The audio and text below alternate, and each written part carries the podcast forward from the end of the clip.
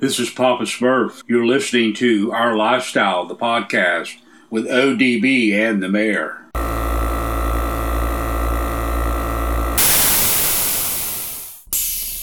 Yo, this is Rob Maggi, and you're listening to our Lifestyle Podcast.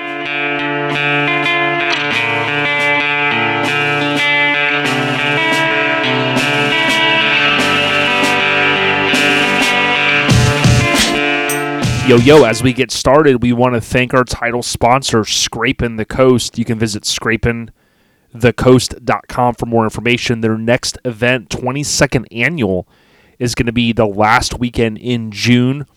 They haven't yet announced it for 2024, but rest assured, we will be out there. One of the biggest, baddest shows in the country. Get ready for more information coming soon on Scraping the Coast. Tap on the hashtag Scraping the Coast for more information. We appreciate the continued support of Custom Car Show Productions. Yo. Yo, you banging it out over there? Oh, yeah. Oh, well, it's always crazy. Always crazy, dog. Yo, yo, yo! Merry holidays! It's ODB from OLP, and we are in the holiday season with the holiday cheer. Miggity Mike the Mayor, was that you over there with some scratchers?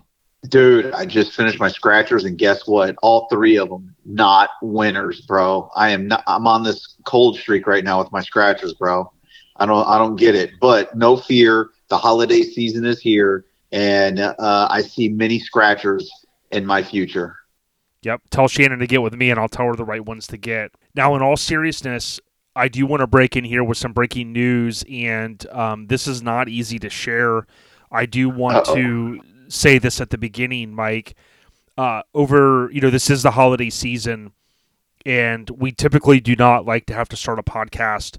We typically won't. We'll wait until further in, but it's very, very unfortunate news, Mike, that someone in our scene, someone that I last talked to face to face at Mini Nats, uh, which is one of our yep. favorite shows every April, was Josh Pascal. And he was a, a beloved member of RA. I, I, recall him getting in years ago, several years back. I don't exactly remember the year, but certainly you see how the camaraderie in our scene, uh, our scene knows you know no sticker, no club, if you will, because what we've seen is throughout the entire uh, truck scene, there's been uh, everybody posting about rest in peace, Josh Pascal, and um, I just hate to have to share that with everyone, man. Uh, no, it absolutely, uh, you know, it sucks uh, to, you know, somebody that's only 37 years old, and uh, you know, somebody somebody that you know so many people, uh, you know, liked and enjoyed uh, his company, and uh, you know he, he's no longer here with us, and that's why we talk about all the time. As far as you know, life's too short. You, you know, you never know. Uh, so you know, cherish cherish it, man, because uh, you never know when uh, when your time's up. Yeah, it's one thousand, and when I first saw it the other day, I kind of it didn't register. It took me a few hours because I kind of put my phone down and I looked back later at Facebook and I kept seeing it, and so many people posted about it I will tell you uh, what I was trying to say a moment ago is like our kind of scene doesn't know any boundaries, meaning that you know the scene always comes together, and and that was where my thought was at. But Mike, you know we've seen in the past Ron Perkins when he owned Hammerd Weekend Wear do similar things, but we got to give a lot of love to Tony Moore and, and the team there at Asphalt Army. I just saw a little while ago. I think it was technically on Monday he posted uh, he had gotten he got had gotten okay from the friends and family, and he's doing a special sticker run. All of the money is going to Josh's family. Uh, you can imagine during this difficult time, and um, from what I saw, is you basically go to Asphalt Army, um, A S uh, P H A L T Army.com, and the stickers, Mike, are five dollars. You'll see it on the front there. It's the Josh Pascal uh, old girl, I believe is what he referred to his S10 Sonoma as. They're five bucks, and if you order like five of them, the shipping is only one dollar. It doesn't matter how many you order. Uh, yeah, and uh, Tony, man, stand-up guy, and you know that that doesn't surprise me that he would you know do something to help um, raise money, um, you know, for uh, for Josh's family. Uh, so you know, like I said, man, it's it's something that we definitely don't want to uh, think about, talk about. But you know, unfortunately, it's a it's a part of life, and uh, so yeah, it's uh, it's definitely a sad you know sad thing. And uh, you know, and you know, with that being said, definitely want to give a shout out to you know our man, our boy. He, he's been in the hospital. He you know he had surgeries, and um, it sounds like um, after I seen a post the other day, um, he went back in the hospital and uh, you know Shane, you know he's back in the hospital, and you know definitely want to just let Shane know that you know he's, he doesn't want to, you know, he hasn't been answering phone calls or text messages or anything like that. But Shane, if you do listen to this, uh, just l- let you know that you are on our thoughts and our prayers, man. We're we're thinking about you, buddy. Uh, we hope for a speedy recovery. Yeah, one hundred percent. And I think when we recorded the last time, I don't think that I had seen uh, that he was in there, and of course I did afterwards. It's uh, Shane underscore Andrews underscore on Instagram. Uh, anchors away, I think was his other Instagram at one point. But of course, you know, no stranger to OLP. Uh, I consider him OLP family. He knows that, uh, and he's a good dude. And it goes back to the message that Mike and I try to send all the time that none of us know. You know, we can be preventive as much as we can, but there's some things in the universe that just, you know, you can't get past, right? It's that life piece. So certainly, Shane, I want to let you know we're thinking of you. We'll give some more shout outs and good vibes later um, on this episode, but I will say this I just saw it right before we started. Jason Bell, you know, his father went in for some surgery. Uh, Jason, of course, is gearing up for the 30th annual Southeast Mini Trucking Nationals, which is every April in Maggie Valley. Of course, you can come get an armband, you can cruise for free in the streets. But his dad, you know, um, I sent good vibes in my head and kind of what I do with my little ritual. And uh, certainly he mentioned that uh, things were looking up. So much love to your pops and everybody out there. It's the holiday season, it's tough. Um, and we'll talk a little bit more about that um, as we get going. But Mike, I do want to give a huge shout out again to our title sponsor. You hear it at the top every uh, episode. Uh, Scraping the Coast, of course, will be out there in June. It's uh, typically that last weekend in the month of June, and uh, it's a mini truck Hall of Fame event. Uh, they're in the Mini Truck Hall of Fame, and we'll see you out there in Biloxi. Mike, on this episode, though, we basically have somebody that's been on the list a long time, a long time Negative Camber, Florida member Eric Cryan. Huge shout out. Eric is a longtime mini trucker, a guy that's had his hands in a ton of projects, including some of my favorite trucks ever built uh, that he's personally owned and built. Uh, he also, of course, for those that didn't know, uh, Catch 22 will come up. Of course, he had his hands in that, but really just the guy that's been on the list a long time. So, Mike, I would uh, encourage the listeners hang with us here as we get through our normal content and then we'll give you guys the exclusive with Eric Cryan. He took a um, couple minutes away from his busy schedule to sit down with us. So tip of the cap to Eric. Oh, hats off! Because I tell you what, he has built some amazing cars, trucks, interior sound systems, you name it. The guy has done it, and uh, he's definitely a staple uh, in the scene for a long time. Oh yeah, and you know I've been saving some photos for this moment. I've got some good ones. I got to scan, and we're gonna get them out there, Mike, so everyone can see them. Oh, leave it to ODB. You know it. the overview of this episode is brought to you by our family at Hammerd Weekend, where we tell you time and time again it's H A M M E R D weekendwear.com. They have the open enrollment going for next year uh, with the t shirt subscription, the hoodie subscription, the banner subscription, you name it. If you're like me, maybe you have too many shirts in your closet and you go, man, maybe I need some hoodies because I live up in Alaska. Maybe you need some more banners for some of that truck smut on the garage wall. Uh, of course, you want to hit up H A M M E R D, weekendwear.com. Mike, the general updates, dude. Just want to ask you, bro. I know it's been a couple weeks, but how was Thanksgiving, man? I know you guys usually do kind of a, a bigger shindig. Yeah, no, we we do our friendsgiving uh, every year here at the house, and um, we had a total of twenty three this year and uh, and it was absolutely amazing as always. Um, all the everybody you know brings brings some food and uh, and we have a good time. I mean, it doesn't get any better than the three Fs, man. You got the food, the family, and football. I mean, foosball. It doesn't get any better than that, bro. And the deep fried turkey, guys. If you've never deep fried a turkey, you got to do it. It is the best way. Um, now, Oven cooked or deep fried? Which which one do you prefer, uh, ODB? Well, I did deep fry one, and I talked about it recently. It took me forever to get the oil hot. Um, I didn't do it recently, but it was years ago, and uh, I loved it. I need to get better at it, but I tell you what, my mother-in-law she did something like a twenty some odd pound turkey in the oven, dude, and it just was so perfect that. Here's the crazy thing. You mentioned the stars are aligning. You mentioned 23 guests. I turned the faux five on Happy Born Day for ODB Day, which is Thanksgiving this year.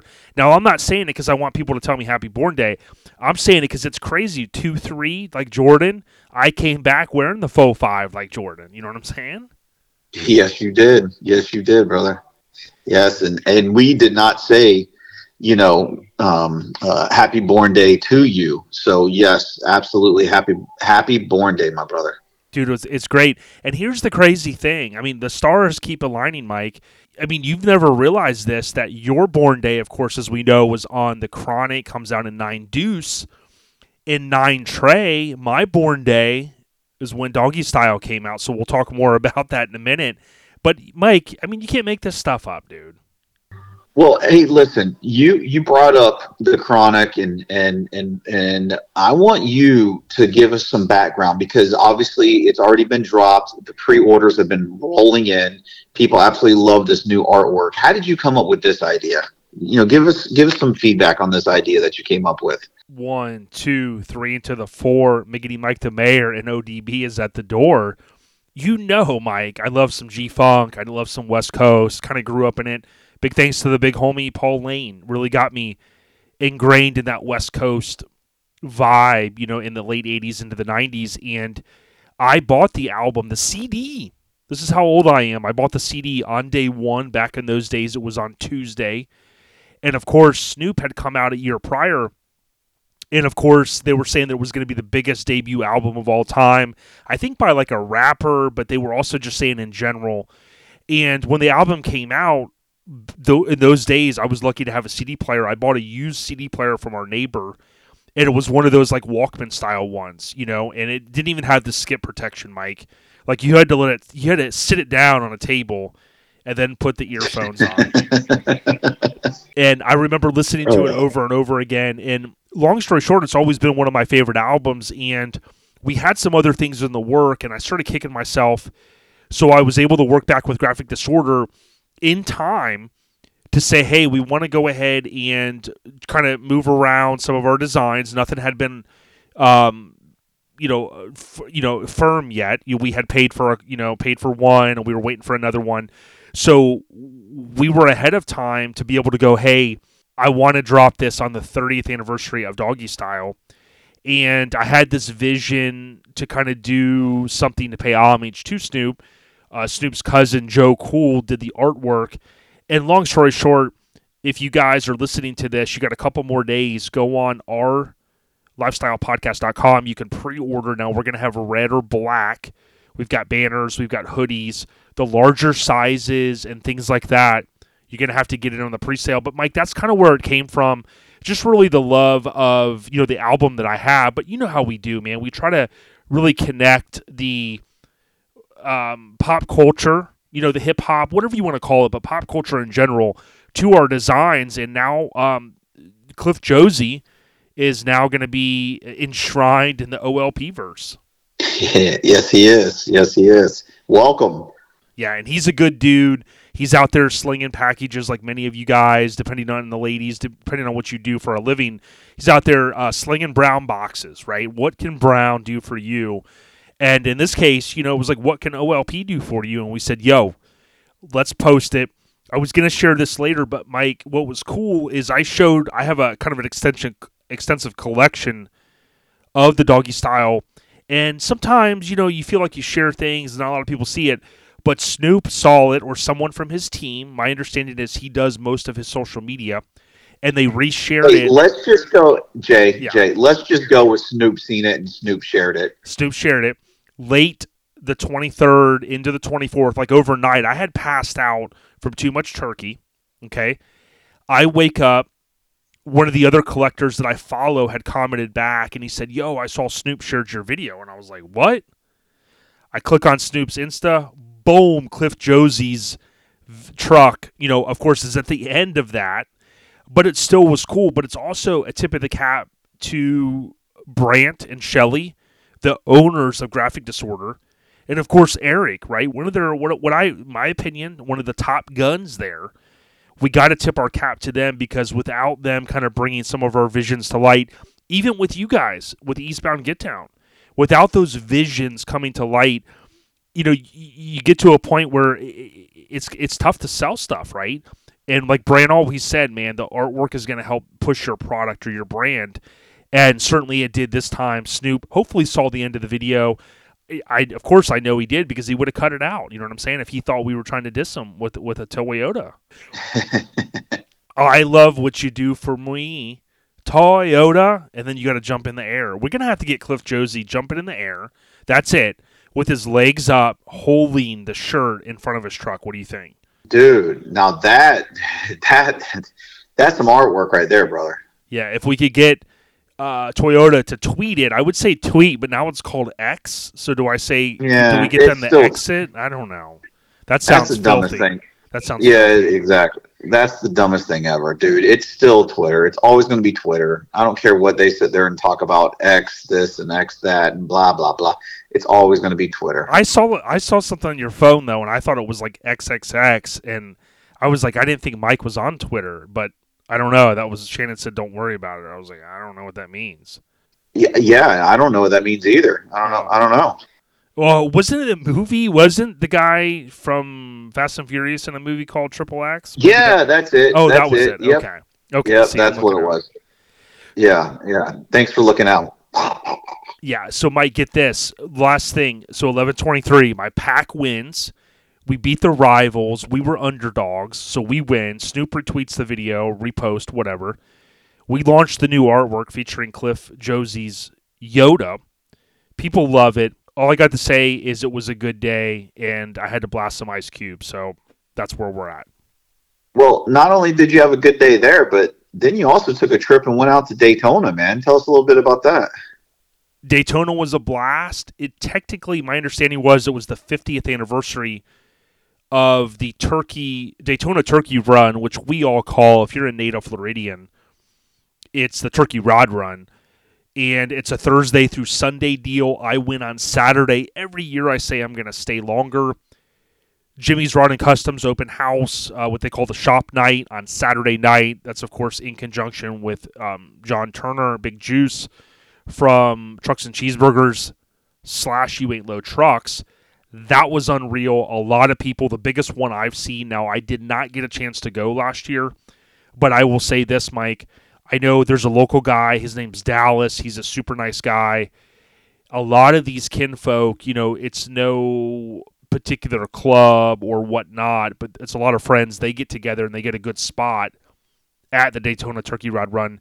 So I'm looking forward to maybe uh, dovetailing into that. I mentioned it to Dallas. He said, "Yo, it's an open invite."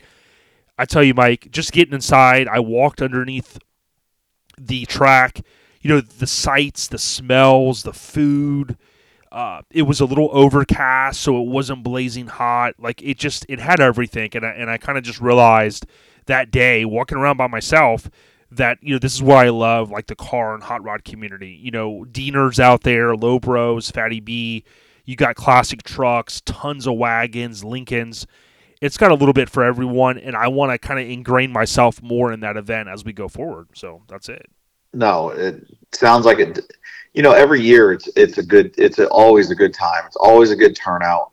And uh, I mean, from the pictures and the videos, you know, make sure you guys checking out our lifestyle the podcast because uh, ODB over there definitely posted up some cool ass videos. So uh, definitely go and check those out, and uh, you can see uh, some of the cool things that uh, ODB got to see.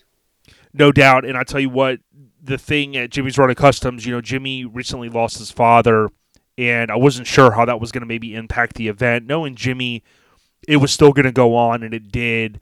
And it was cool to see so many people out there, so many different clubs, you know, past customers, current customers, just people in general that maybe you're from out of town and they cruised over there. I know Avenue Classics brought by the Barthmobile, the big kind of RV, which was super cool. But you know, Shulman was out there.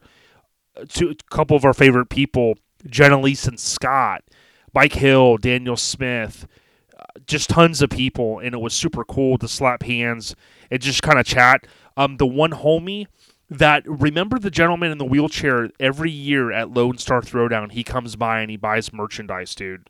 Yeah, he's from Minnesota. Yeah, he's from Minnesota, and I see like I see him, and then I kind of turn around, and I'm like, I know him, and I turn around, and he was talking to his girl who he's been dating, and uh, it's Dan, and Dan, uh, he he was telling her like, I know that guy, and I go, Hey man, I know you, and I looked at his face, and I go, Man, I know you from Lone Star. I'm like, What are you doing out here? And he kind of told me this whole story, this epic road trip he's been on. He found the girl that was there that he's been dating now for think better part of a half a year. Or so he said things are going good for him. Oh, good deal. Yes. No, he uh, he shit. I think it's been every year since we've set up at uh, Lone Star. He's always come out and supported us. Oh yeah, and get this, Joe and Marlene from Branded Streets. They were there yes. all the way up from Illinois. And I brought I up, you know me, pop culture. I bring up the Home Alone house because I know it's in that greater Chicagoland. And they're like, oh, yeah, we were there last week.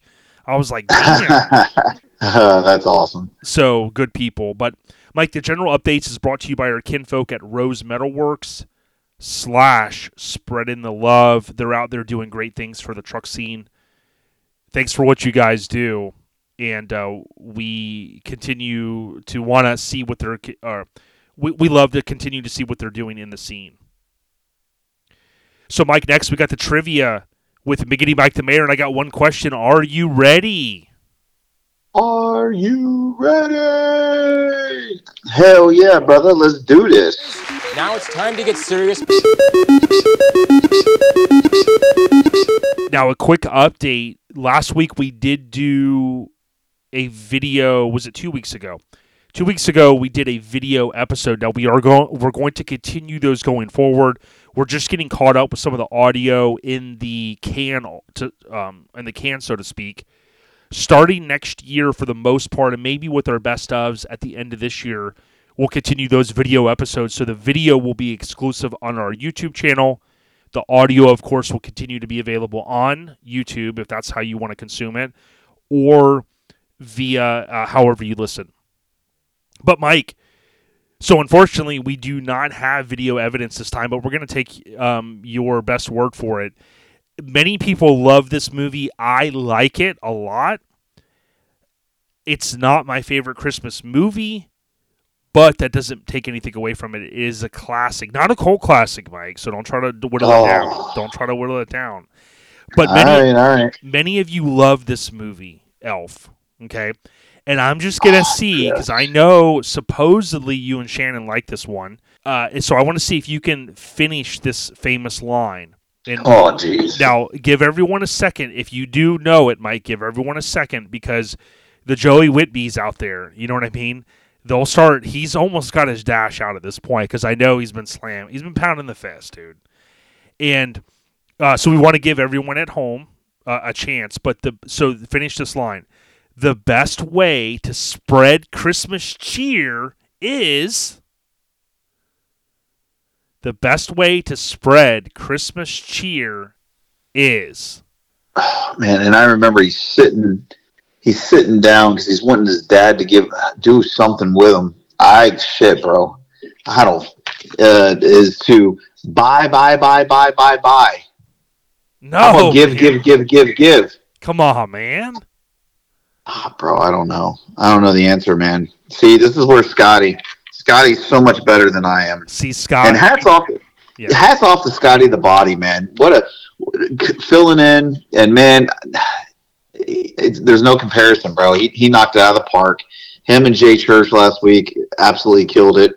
And here I come on here and sound like a fool because I have no idea. Dude, well, here's the thing.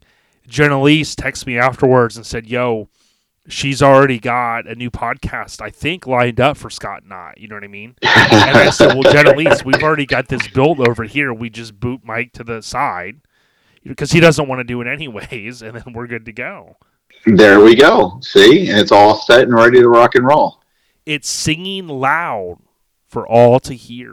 The best Ah, way to they're- spread Christmas cheer is singing loud for all to hear. That's when they were trying to get the damn um, the uh, the sled to work, Yeah.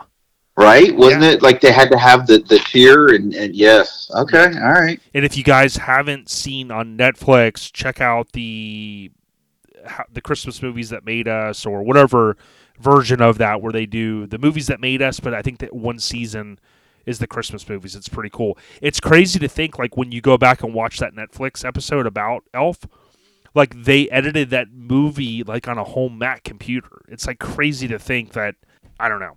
It's just mind blowing. I did not know that. Yeah, it was crazy. They were talking about because there was some controversy about the the final edit of the film, and I think the director was like putting his heels in the ground, and they're like, "No, you need to change such and such," and then you have to watch the Netflix thing. It's pretty cool.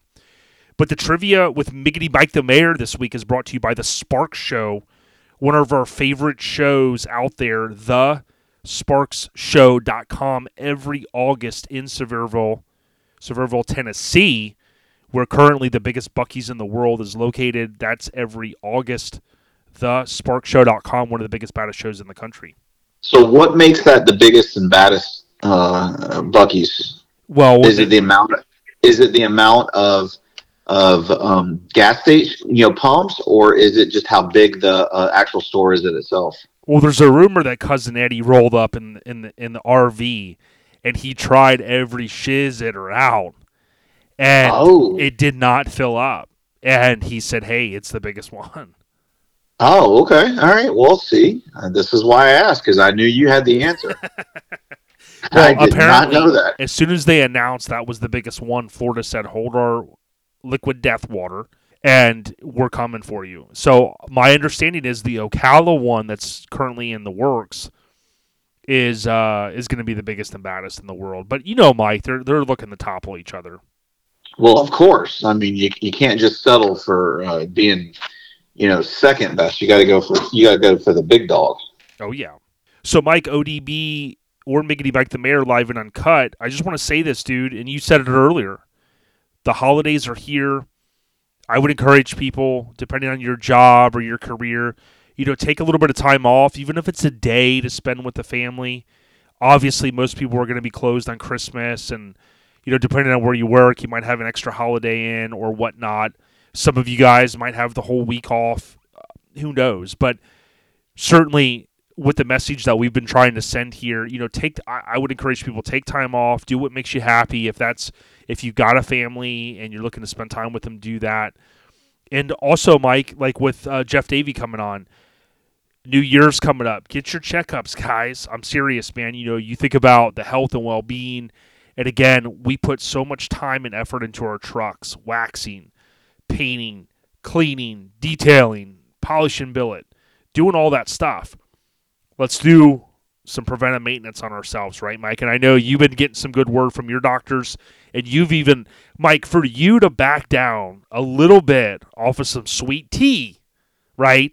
That's saying, I mean, that's like you, Mike, flexing a flexing your muscles, telling you know Scotty the Body that you'll wrestle him to the ground. Well, bro, I mean, sweet tea, Mountain Dew, and you know, just from stopping and drinking those damn, you know, soda, sweet tea, and uh, really cut back on um, on the sweets. I'm not going to sit here and say that I've completely cut it out because uh, I love me some damn um, ice cream. Um, but uh, dude, I've dropped ten pounds Dude, because of it. So yeah, dude, it's it's it, and it was easy uh, because the last time I actually had a Mountain Dew is we were at um, uh, cruising with the cruisers, and the damn barbecue guy that was right next that was set right set up next to Harvey and the driven booth. All he had left was Mountain Dew, and I was like, oh man, I really need something to drink. And uh, I was trying to get a water, and that's all he had. So I, I started. I took a, a, you know, I was like, all right, I'll drink it. Well, you know, whatever. I haven't had one in forever. And dude, doesn't even doesn't even taste good anymore. Uh, it's so damn sweet. So yeah, it's it's it's definitely easy to do, man. It's it, it was not hard. I thought it was gonna be a lot harder than what it was. remember George McFly said, if you put your mind to it, you can accomplish anything. And I truly believe that, Mike. I truly do. We'll talk more about that in the next episode. ODB Live and Uncut brought to you by Joey at Get Decked. So many of you, including Craig Braid and all the sitting pretty kinfolk up in the Pacific Northwest, are getting with Joey Dilworth at Get Decked. It's Get Decked underscore VA for Virginia on Instagram or Joey Dilworth, just how it sounds on Facebook. Hit him up for your skate deck needs for 2024. So many of these shows, we know K Dog trafficked over a hundred of these across state lines to Lone Star Throwdown last year to help out the LST fam. And I'm telling you, the skate decks are what people want. Order some if you think that that's going to be a good thing for your show. And Mike, you could also, if people wanted to do like a, kind of an insane top 10, you know, maybe they could do that. Many of us take those awards and we kind of just put them wherever. But having a skate deck that would maybe be like a top 10 award, that would be something people want to keep and hang on the wall. Oh, dude, I, forget about top 10, man. Those damn things, that's those, bro. Come on. That's what I'm saying, dude. Hut 1, Hut 2, Hut 3, Hut. Miggity Mike the Mayor always coming for your gut or something like that. I don't know. I was trying to think how you throw. How about Miggity Mike the Mayor trying to get rid of his gut? How about that, dude? Bro, we got you. Okay, so you're out of this um the writer's block you told me you had for the album. Man, let's get you back in it, dude. You know what I'm saying? let's get you back in this. Oh shit. I did save a few things that I wanted to mention, and th- there weren't um, there weren't a lot of things that I had saved uh, in terms of the scene. I did want to remind everyone that uh, Garage Gear Clothing, Mike, they continue to go to just unbelievable shows around the country. I think they were just at the um, Houston Autorama. But Mike, we got to give a tip of the cap, man. Like I asked if you would buy their old trailer so I could borrow but dude, their new trailer, did you see that new neon sign they have in that thing, dude? They basically yeah. said, dude, we're coming. I mean, dude, they could go to like a concourse show and rep in that nice trailer. Absolutely, man. I tell you what, they uh, they definitely know what's up, and and not only that, but don't they also offer free shipping? They do, and I do believe they have free shipping now on orders of hundred dollars or more. And I know some people go, man, that's you know, maybe that's out of my budget, but that's four shirts, right? They have hoodies, t shirts, hats, accessories. They've got it all. And if you don't want to do the shipping, again, they're at these shows nationwide. And I tell you what, Mike, one of my favorite designs is the Garage Gear clothing van. I think it's an international metro van. And I tell you what, I saw an awesome one at the Turkey Rod Run that had diesel wheels on it. Shout out to Frank. And the vans and the wagons, and they have both of them, and they're all on their merch. You just got to go under t-shirts at garagegearclothing.com. Hey, I'm I'm on it right now. I don't have many scene updates for this week. I'm going to cover a couple things here as we get um, through the rest of this episode. We're going to try to keep this portion a little bit short so we can get you guys to the interview, but we want to thank Garage Gear Clothing for the continued support. Uh, Mike, the industry news I did want to mention this. This was kind of interesting. Some of you may have seen, if you do watch TV around Thanksgiving, uh, Chevrolet had a pretty cool ad, and it was a classic Chevy Suburban featured in a touching holiday to remember ad. Uh, GMAuthority.com, they wrote a little article on it. And uh, the video features a classic Suburban touching, uh, with a touching storyline about a family reunion. And it's cool to me that they do these throwback. Um, I really dig it. I think it really kind of gets to the heart of you know the America and many of us that grew up with these awesome rides. I, I wish that cars looked a little bit different these days, but Mike, I'm not a designer, and I don't think I'm going to have any kind of uh, say in like what the new Blazer looks like or anything. But unfortunately, it is what it is, right? it definitely does not look like it used to. That's for damn sure. Oh yeah. Now, Mike, the industry updates is brought to you by. Have you heard of this show? Um, it's something about freak the, the Freaknik or what's it called? The freak. Oh, that's funny. That's funny that you bring that up because uh, because I actually just got done talking to Trip uh, uh, Trip Shoot, the promoter for a freaking weekend, and um, and uh, they're getting ready to open up their pre-registration And with their pre-registration, you're going to get, you know, your beach starter pack. I mean, it comes with a koozie, it comes with a, a cooler, it comes with a uh, sunglasses, and uh, shoot, what was the third thing? There's four things. A Smut Fest ticket? Yes. Oh, and the passes to the beach party, and you can't miss it, bro. Dude, I tell you what, you know, he's a little younger because, I mean, Mike, you and I are getting old. I'll speak for myself. I just turned the faux five. But, you know, he's a little younger, dude, and he has really got. I, you know, I don't tip my cap all the time to these great social media guys out there. I know his Instagram's on the rise, which is the freaking with an IN weekend show. But dude, he is really grabbing people's attention with some of these awesome posts he's doing. Oh, he definitely his uh, his posts are uh, are definitely something else. That's for damn sure. We may need him to help him. help us a little bit because I tell you what, like some of these man, they get my attention. Like he had one that I was like, man, dude, little, you know, he. I think he he see what what Trip has been hearing is he's been hearing about Smutfest, and I think he's trying to kind of dovetail in some of it so he can get on. He wants to get on the Smutfest bandwagon. You know what I mean? Who, Mike? Who doesn't? Oh, dude, he could he could be fucking like uh, a smut bandit. You know, he could be the captain of the smut bandit team. Right, he could have one of those like fisherman hat or uh, the captain hats on with the little anchor deal, and I think he could lead the ship in the port for Smutfest. You know what I mean? Like like a Gasparilla. I could see him out there doing it. But we're gonna be at the freaking weekend show. It's September twentieth through the twenty second of next year. So for many of us uh, in Florida, it's still summer, and really in the South, it still is. So, like you said, Mike, pack your bathing suits and get ready. I've always thought it would be cool to have like a hardcore spring break type feel at a show. And my understanding is this is it. And the cool thing is, it's so warm down there in the South. We'll be able to swim and swan dive and whatever they'll let us do at the pools. You know what I mean? But obey all local, uh, what do you call those things? Placards? You know what I mean? If you're not allowed to swan dive, don't do it. well, get ready because they're getting ready to release.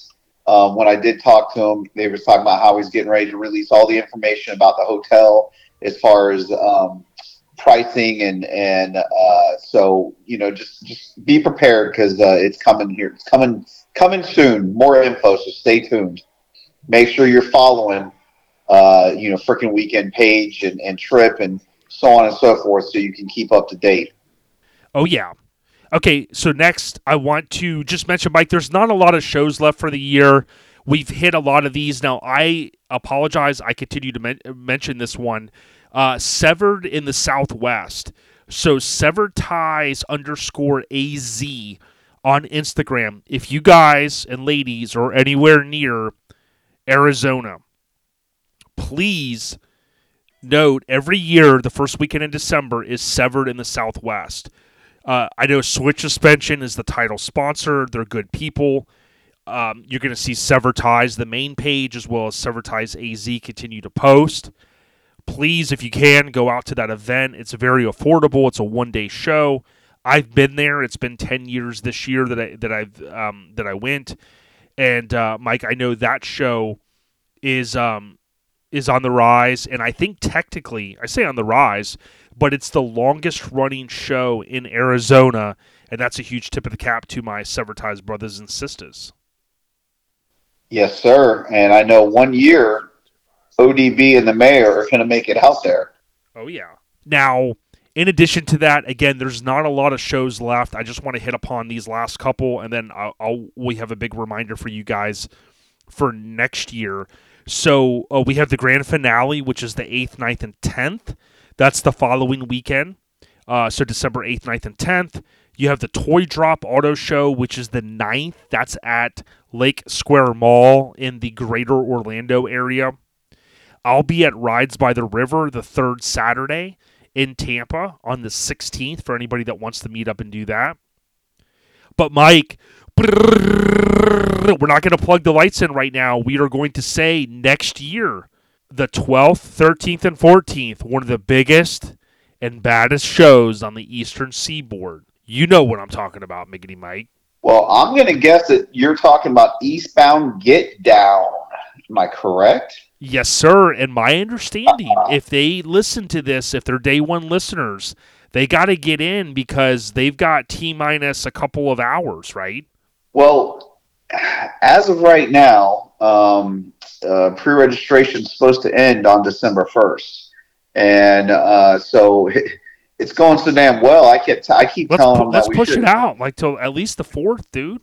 Well, that's what I keep trying to tell you know Shannon and and and Kim that we should push it out a little bit because man, it's it's it's going really well, and you know I made quite a few posts today, and we got quite a few freaking more uh, pre-registrations today. So if the girls are going to allow me to do it, I'm going to extend it out, but we'll see.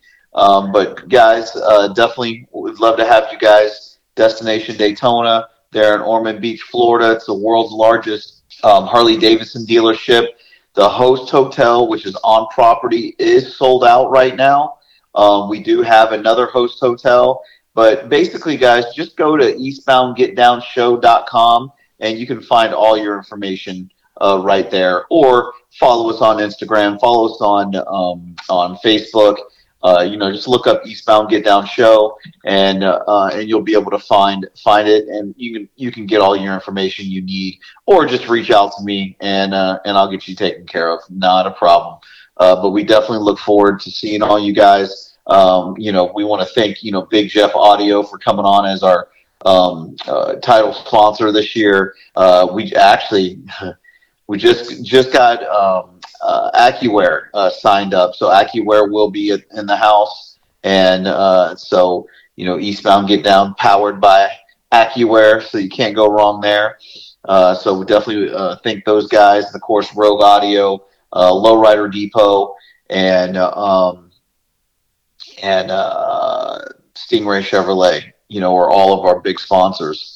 Um, so definitely look forward to it, and uh, we hope you guys can uh, come out and join us. And Sinners and Saints Friday night pre party brought to you by the kinfolk at. Uh, the Atlantic Truck Meet, man. Uh, definitely, you definitely want to go and check out that that show uh, there, and in, uh, you know the boardwalk in Atlantic City.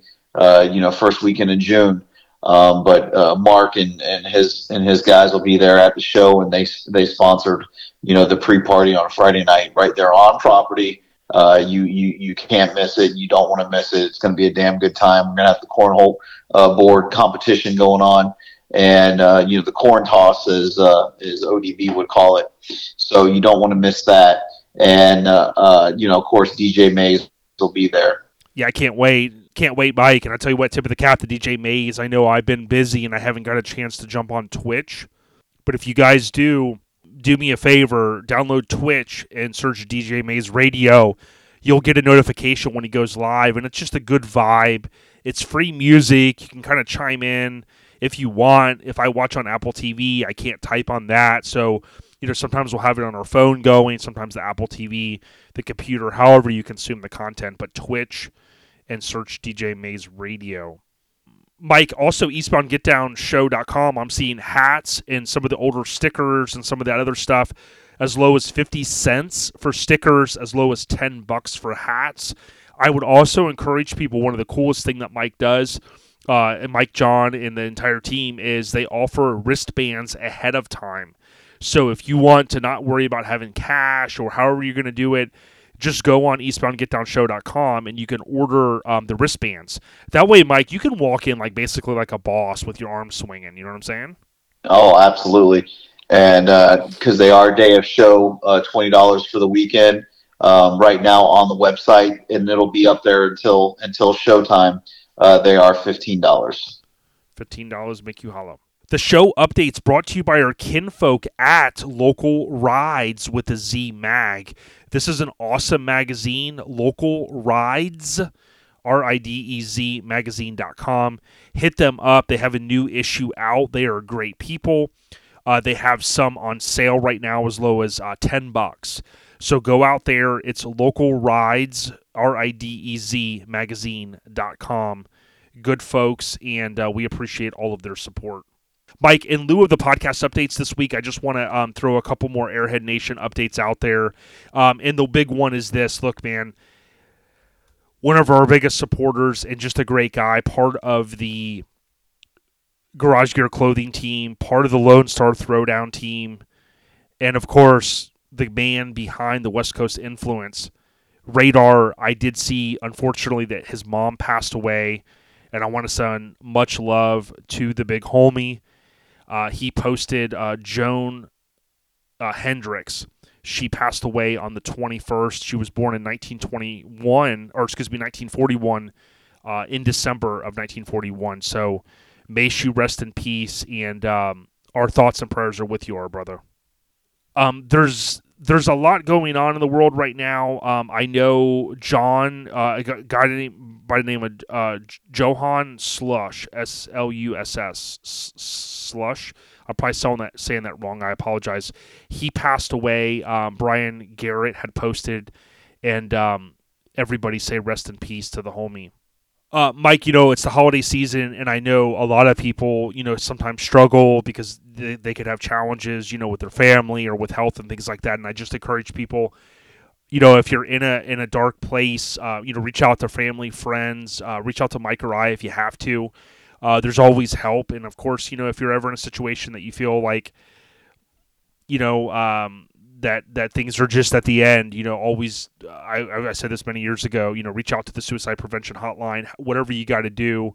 Uh, now, of course, I'm not drawing that conclusion on any one we talked about just now. I'm just saying that, of course, in general, Mike. I know the the holidays can be a great time for us. They can be a challenging time for others. So much love and respect to everybody. Do what's best for you and your family. You know what I'm saying? Oh, absolutely, brother. Uh, podcast update slash Airhead Nation brought to you by Graphix Mafia. Finally, Buddy has continued to um, post on Instagram, G R A P H I X Mafia.com. If you need signs or door advertisements or stickers, club decals, you name it, hit up Graphics with an X Mafia.com. Mike, the last one we got for you is we got another question that came in on the uh, eastbound get down FAQ, Mike. And uh, you know, some of these guys think you know they they you know they they, they say that you can't make this stuff up, and I totally agree. Let's hear it. This ought to be good. I mean, this guy he he said he wants to know if there's any way, and I should have asked Rob Seeley because Rob is one of the judges, right? I saw him at at uh, Jimmy's Run Customs stick. Yes, sir. This guy, and I know this is kind of a far fetched one, but he, he said, Hey, I'd like to talk to Mike Murray and team if there's any way I could schedule a conference call with the judges prior to the show. I want to get a sense for what they're going to be looking for to score my truck. I want to know. Um, I think I'm going to be in the domestic wild class, which I don't think he knows that there's not going to be classes. Uh, he he did say his show t- his tires are also show mounted, but the valve stems are on the back, and he wants to make sure that you guys are going to have mirrors to be able to check all that. So I told him I said, you know, we'll get right back, Mike. We'll get right back to him. You know what I'm saying? Oh, absolutely. And hey, whoever that was, um, you know, John Smith, I'll go with John Smith. Yeah. Uh, you can have as much time with those judges as you need. Okay. As long as you get there on Friday. Okay. And uh, you know, before the show, and then you can you can go from top to bottom with that with with your vehicle, and uh, they'll give you the lowdown on what they're looking for, and uh, they'll they'll they'll pick your pick your vehicle apart. How about that? Well, I got the typewriter right here, and I'm actually going to type him a note and send it in the mail just to keep it old school, Mike. What do you think? I mean, you hear the typewriter, you know what I'm saying? Oh, I'm I'm I'm hearing it right now. Eastbound Get Down FAQ brought to you by the kinfolk at CNS Metalworks. If you want to bag your car, you need air suspension components like AccuAir. It's C underscore S underscore Metalworks with an S. Again, CS Metalworks. Hit up Chris Burns and team at CNS Metalworks. Again, Eastbound Get Down show. Do not miss out, man. This show is building a lot of steam, Mike, and I tell you what, I always have a blast. And I love, even though we joke around a lot, I love that it kind of cools down a little bit. You know, people often say, man, Mike should have had the show in July. And we kind of laugh and we go, you do know we're talking about Florida. Hmm. January is a fantastic, beautiful time in the state of Florida. And we hope that you can come out. There's plenty of restaurants to eat around there. There's plenty to do. There's plenty to gallivant around. Stay on the property if you want. But Mike, it's Eastbound Get Down Show, right? Dot com. Yes, sir. And uh, hey, and guys, there there's to be a special appearance made by ODB himself. He's already got a spot. I'm just I can't wait to see Bada Bing there at eastbound get down. What do y'all think? Scott keeps talking about some rumor about the Bing or whatever, and I said, yeah, the U.S. government has finally acknowledged uh, UFOs, so that's what they're calling them now, the Bings. So, Oh, Mike, shit. much love to you and Shannon. Stay on the rise, everyone. Rest in peace to Josh. We miss you, homie. Please go to asphaltarmy.com and order some stickers. It's only a dollar shipping. And without further ado, we're going to roll into Eric Cryan's audio. Mike, take care, brother. And everyone, have a safe couple of weeks, and we'll hit you soon with our next episode. Peace.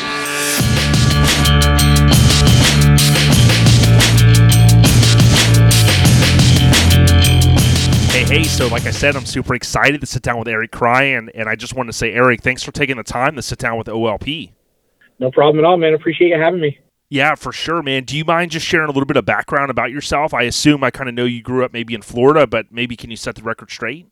Yeah, uh, originally I'm from Massachusetts, but I mean, my family moved here when I was maybe two. So the reality is I've been a, a South Florida resident my entire life. So I've, uh, I've lived in, in, uh, West Palm Beach, you know, Palm Beach County my, my whole life. So this is, uh, this is where I've called home forever. So Yeah, I couldn't imagine living anywhere where there's snow. I'm sure you feel the same way. no, no, no. When it, when it gets below 60, I, uh, I start crying. So. I hear you. Now, here's one thing that I never knew is how did you get involved in like the mini truck world? Like I met you, I think in '97, and I assume that you've always, like many of us, you got bit by the bug. But what's the real story? Well, I mean, as you already know, I'm I'm in the you know I'm in the car audio business, and um, honestly, man, like growing up in in West Palm Beach, there used to be a spot uh, in Lake Worth where everybody used to go, and this was like in the early '90s to mid '90s, um, Lake Worth Beach, and it was unreal in that era. I mean, it was like probably a solid six, seven miles of bumper to bumper, and it was just loaded with mini trucks and imports and, you know, all the stuff from that era with, you know, graphicked out little trucks and stuff like that. And, uh, you know, I can remember being 14, 15 years old going there with, uh, with my buddies that had cars and, you know, it was just, uh, it, it grabbed me, man. Like that's, that's pretty much what, what got me into it. Just seeing all the different stuff people were doing and, you know, and then, uh, at the age of 15, I started working at a car stereo shop and, you know, we'd be working on some of these cars and, and seeing the stuff. I mean, granted, I was the guy sweeping the floors in the beginning, but, you know, I was still seeing all the stuff and, uh, and it, it just, it's, uh, you know, it definitely, definitely caught my attention. And, you know, when I was able to afford the stuff, I, uh, you know, I jumped on in.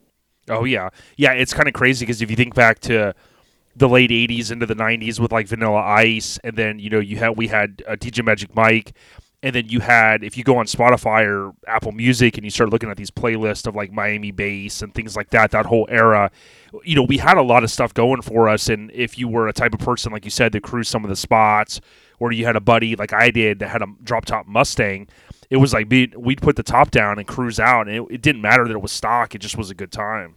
Yeah, I mean that that era in Lake Worth Beach. I mean, like you were just talking about the, you know, all the the uh, bass guys and everything, and man, it, like you know, it a couple nights a week you'd see the power supply van there. There was another dude that had an Orion van, you know, so you'd see all that stuff there, and it was just it was killer, you know. So I, I like very very cool stuff growing up to see, and you know now there there isn't a whole lot of that stuff now, but man, it was just crazy back then. So. Oh yeah. Now I want to talk about your Peach S10 that I, when I first met you in '97 uh, briefly. Yep. But I think you had told me one time before that you did have a Mazda that predated that. What happened there? So I had multiple Mazdas before that. Um, you know, when I when I I think when I was like I think I got my first Mazda when I was like 17 years old. I had a 89 B2200 extra cab and uh, uh, you know, just seeing all the trucks around, you know, it was instantly slammed it and put some Pathfinder wheels on it and, you know, had it as low as it could possibly go without spending any money at all. So, Oh, you know, yeah. it rode like crap. It rode like crap. The only suspension it had was the tire at that point, but, you know, I, I thought it was cool. And, uh, you know, uh, that one lasted me about a year. And then, uh, you know, at that point, I was, you know, just starting to get a job where I made a little bit of money. And uh, after a while, I just decided, man, it was time for a new truck. And I started searching for the last year of the the B series, like that 2200, 2600 body style. I found a. Uh-huh. I literally drove for every weekend. I would just get on the road and go all the buy here, pay here lots until I found a 93 extra cab 2600i. And, uh, that was like my, at the time, my, my dream truck. So found one that had, you know, not that they had a lot of options, but you know, it had every option in a two wheel drive at that point and, uh, bought it and brought it home and just transferred everything from my 89 over to that truck. And then, uh, the, that's, that's where it started. You know, that truck, we went, you know, first week I had it, I dropped it off at a body shop and shaved the emblem, shaved the antenna and, uh, you know, did a, uh, side swing tailgate and then a roll pan and, you know, then, uh, did the stereo in it. And, you know, down here, I mean, you already know Daytona is a, a big deal. And one of the, uh, one of the manufacturers that we dealt with at the stereo shop I worked at, you know, offered to sponsor me. So Soundstream sponsored the truck and I, uh, I wanted to go a little over the top with it. So I dropped it off and had the whole bed sheet metaled out and did a few other things to it. I've, it's been so long, I don't remember everything I did to it, but, uh, we did, uh, hydraulics on the truck to make it lay frame. And that was my first real custom truck, I would say. Like my first Mazda was mild, you know, it was just a lowered stock truck that was kind of cool for the for the time. But then the the teal Mazda got a little little heavy, and then uh, yeah, that truck got stolen. So wow. after it was stolen, yeah, after it got stolen, that's uh, that's when uh, Bobby at Mad Mods had the the S10 that he had built. It was just kind of sitting off to the side in his carport, and it was starting to look a little rough. And uh, he had it for sale for cheap. I grabbed it, and uh, you know, fortunately, paint and body was already done to it, and you know, a couple things needed to be repaired, but nothing crazy. So we fixed all that stuff up and drove. It was already it already had hydraulics. It didn't quite lay frame, but it, it was low had a C notch, nothing crazy, and uh, you know the front was it was really close to laying frame on 17 inch billets. Uh, when I bought it from him, it didn't come with the wheels, and he wanted all his hydraulics out of it. So I immediately took the truck to to Frank at Reds in Miami, dropped it off, had him do a all new hydraulic setup, and then a couple weeks later brought it back, had him do well actually uh, I guess you you and I met. Was the truck already body dropped when, when we met? Yeah, I think it was because it had um it, it had the barbed wire um graphic on it. Had it, the graphics on and you had like the composite so, headlights and stuff. Yeah, so back and forth a little bit. Um, when I bought the truck from Bobby, it didn't have the it didn't have the Blazer uh, grill and headlights on it. Um, it did have that Eclipse bubble in the hood, and he had modified the the front bumper for the uh, the bumper lights were, I want to say they were just like round rather than the the over, you know, the the I guess rectangular shape ones. Yep. Yep. And um, literally bought the truck from him two weeks before Slamfest, and took it down to Reds. Bought a set of 17 inch welds, uh, staggered billets for it, and put all new hydraulics in it. Did a stereo in it and brought it to Slamfest. Yeah, and it looked and damn good, was, man. Yeah, it was. I was happy with it then, and then uh, some things took place at Slamfest where uh, somebody made a comment to me, and uh, that was that was not, you know, probably not the right thing for my pocket. But uh, you know, I at that time period, I didn't want to hear anybody. So I, uh, as soon as I got home, I dropped the truck off back at Reds. Well, first I took the hood off the truck, dropped it off to Dave at Glassack to do graphics on it. And then I dropped the truck back off at Reds and had him fully body drop the truck. And, uh, that was kind of a, that was kind of a, a trickle down on that one. It, it, it got a little out of hand and, uh, the truck sat in the shop for a long time, and uh, I ended up getting it back maybe three weeks before Slam Fest the next year, which is when you and I met. Ah, And uh, I it was uh, it was crunch time. Basically, got the truck back and put it all together, and uh, yeah, that was that was how you saw it. So it was you know body drops, the graphics were done on the hood. I finished the interior, and uh, funny thing about it, day before Slam Fest, somebody, an old man, rolled into the shop that I worked at, saw the truck sitting outside, and made me an offer I couldn't refuse to sell the truck. wow. So, literally at Slamfest, I didn't even own it. Um, you know, I just told him, look, I, I won't let the truck, I wouldn't even sell the truck. And, uh, if he wouldn't let me take it to Slamfest. So he gave me a deposit and loaded the truck on the trailer. Uh, Big John towed it to, uh, to Slamfest for me. So nothing would, I didn't want to take a chance of anything happening to it. Sure.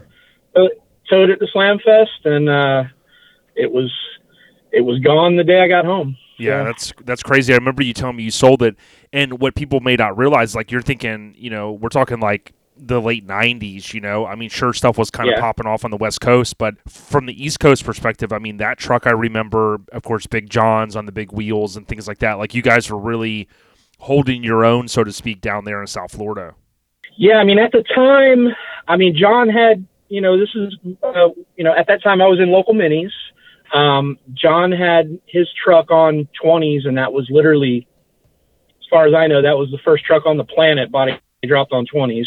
And uh, when I went into Reds to buy the 17s, he had he had a set of 18s in stock, and at the time I was like, "Oh man, are you crazy? I no, that's way too big," you know. So uh, stick stay with the 17s, and uh, you know, at the time that was, you know, the the big size on an S10, so it, Sure. you know it was cool to have it like that, and um, yeah. So you know that truck uh, that truck was definitely definitely cool.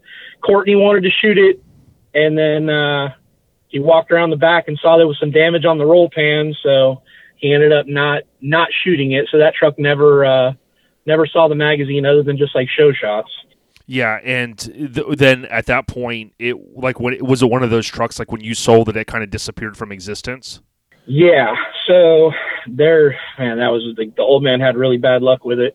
So uh, I sold the truck to the old man, and I mean it was it was funny because he showed up to the shop I worked at the next day, and I mean this guy, he was probably late sixties, early seventies. Like he had no business. He had no business having a truck like that, other than the fact that he had money and he just you know wanted it. So never been in anything with adjustable suspension. He literally hopped in the truck, drove it out of the shop, drove it out of the parking lot, and then one of my buddies drove by in a a bagged S10 and dragged on him, and the old man literally laid it out in the middle of Okeechobee Boulevard and railed the shit out of it. And uh, he ended up doing a ton of damage to the roll pan.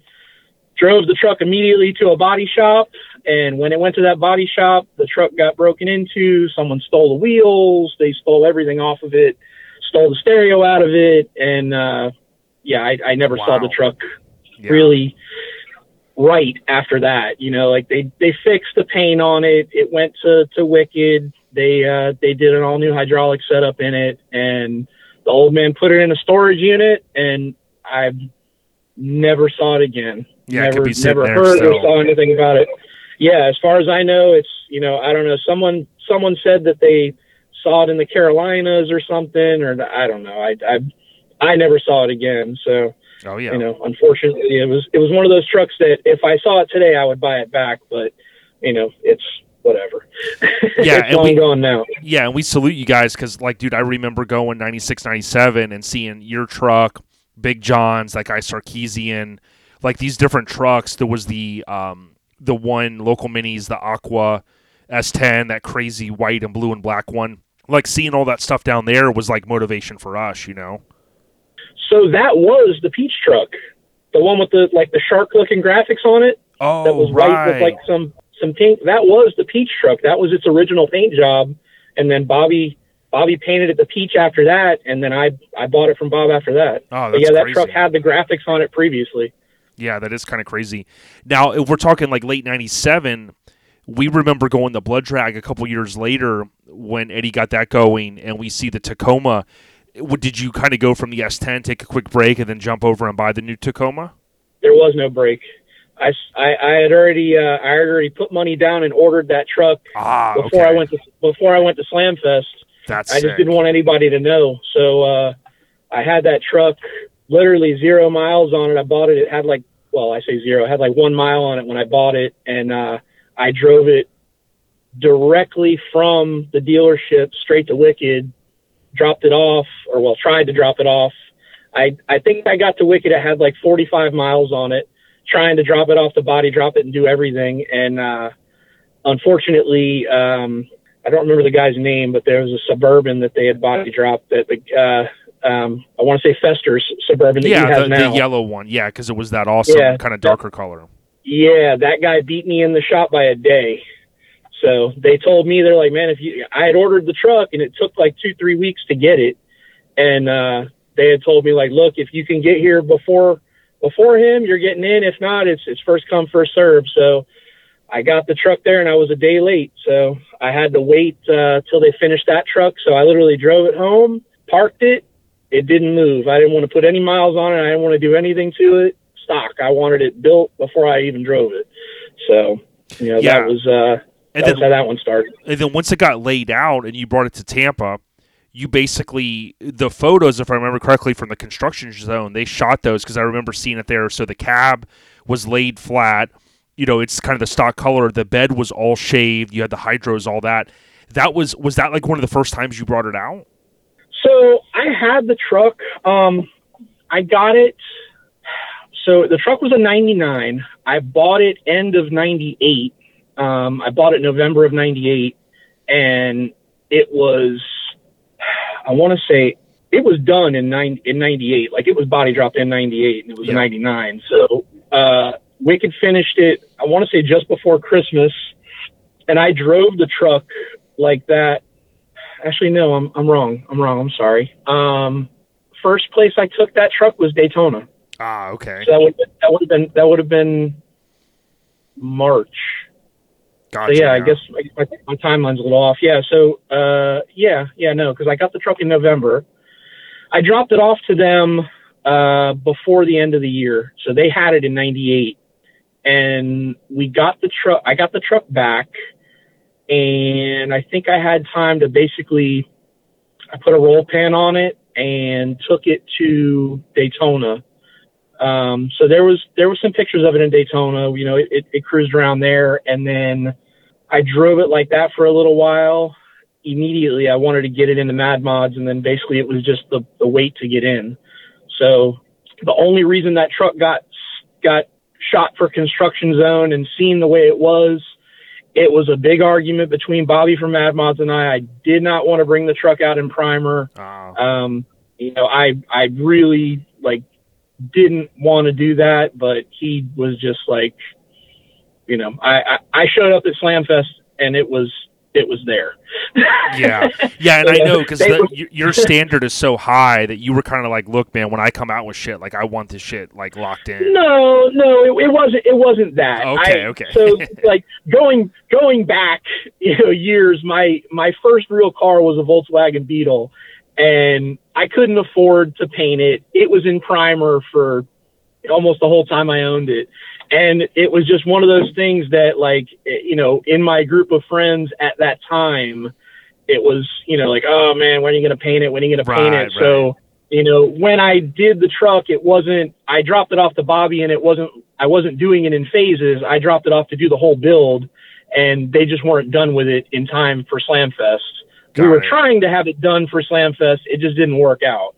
So it went there in primer and it, you know, it ended up being, you know, I had fun with it. It was cool. So I, I wasn't, I wasn't upset about it after the fact, but like leading up to it, I just, you know, it was a big argument between he and I because I did not want it to leave the shop unfinished. So, you know, back then it was, you know, we had the, that was at the, the early stages of the internet and you would get all the guys on there that would, uh, you know, talk all their, uh, Shit. all their stuff. And I didn't really want to be any part of that. So, oh yeah. Well, you did. It didn't take long because boom, February rolls around. We drive down from Tampa. in my S10, we of course hit Blood Drag, which was that February uh, 2000. And of course, dude, your truck was like like the talk of that weekend, seeing it there in that copper color. Yeah, the truck was. I mean, at that point, it was what I considered done.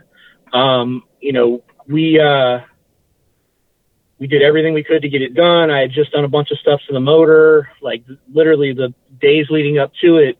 Um, you know, I, I anything I could buy online or not online, uh, you know, over the phone at that time, anything that I could find to buy for it, I bought. You know, it, it wasn't a 22 RE like the previous Toyota, so there wasn't a whole lot of stuff available. But you know, I bought a header, found somebody that had like a an exchange program for like a polished valve cover. I had a bunch of little stuff under the hood chromed, and you know, any little thing that I could do. And uh, I had set it up ahead of time. Um, well, I didn't set it up, but uh, we had discussed it previously, and uh, they were going to shoot the truck for street trucks. Uh, actually, no. At that point, it was going to be for mini trucking, and um, it just it, it ended up not working out. I guess uh, Chris Schmidt came down. He was going to shoot the truck, and I don't remember. I don't remember what happened, but it, it didn't get shot. So, um, you know, I had fun with it. Whatever, everything was cool. I didn't really care at that point. My truck was finished, so that was uh, good enough for me.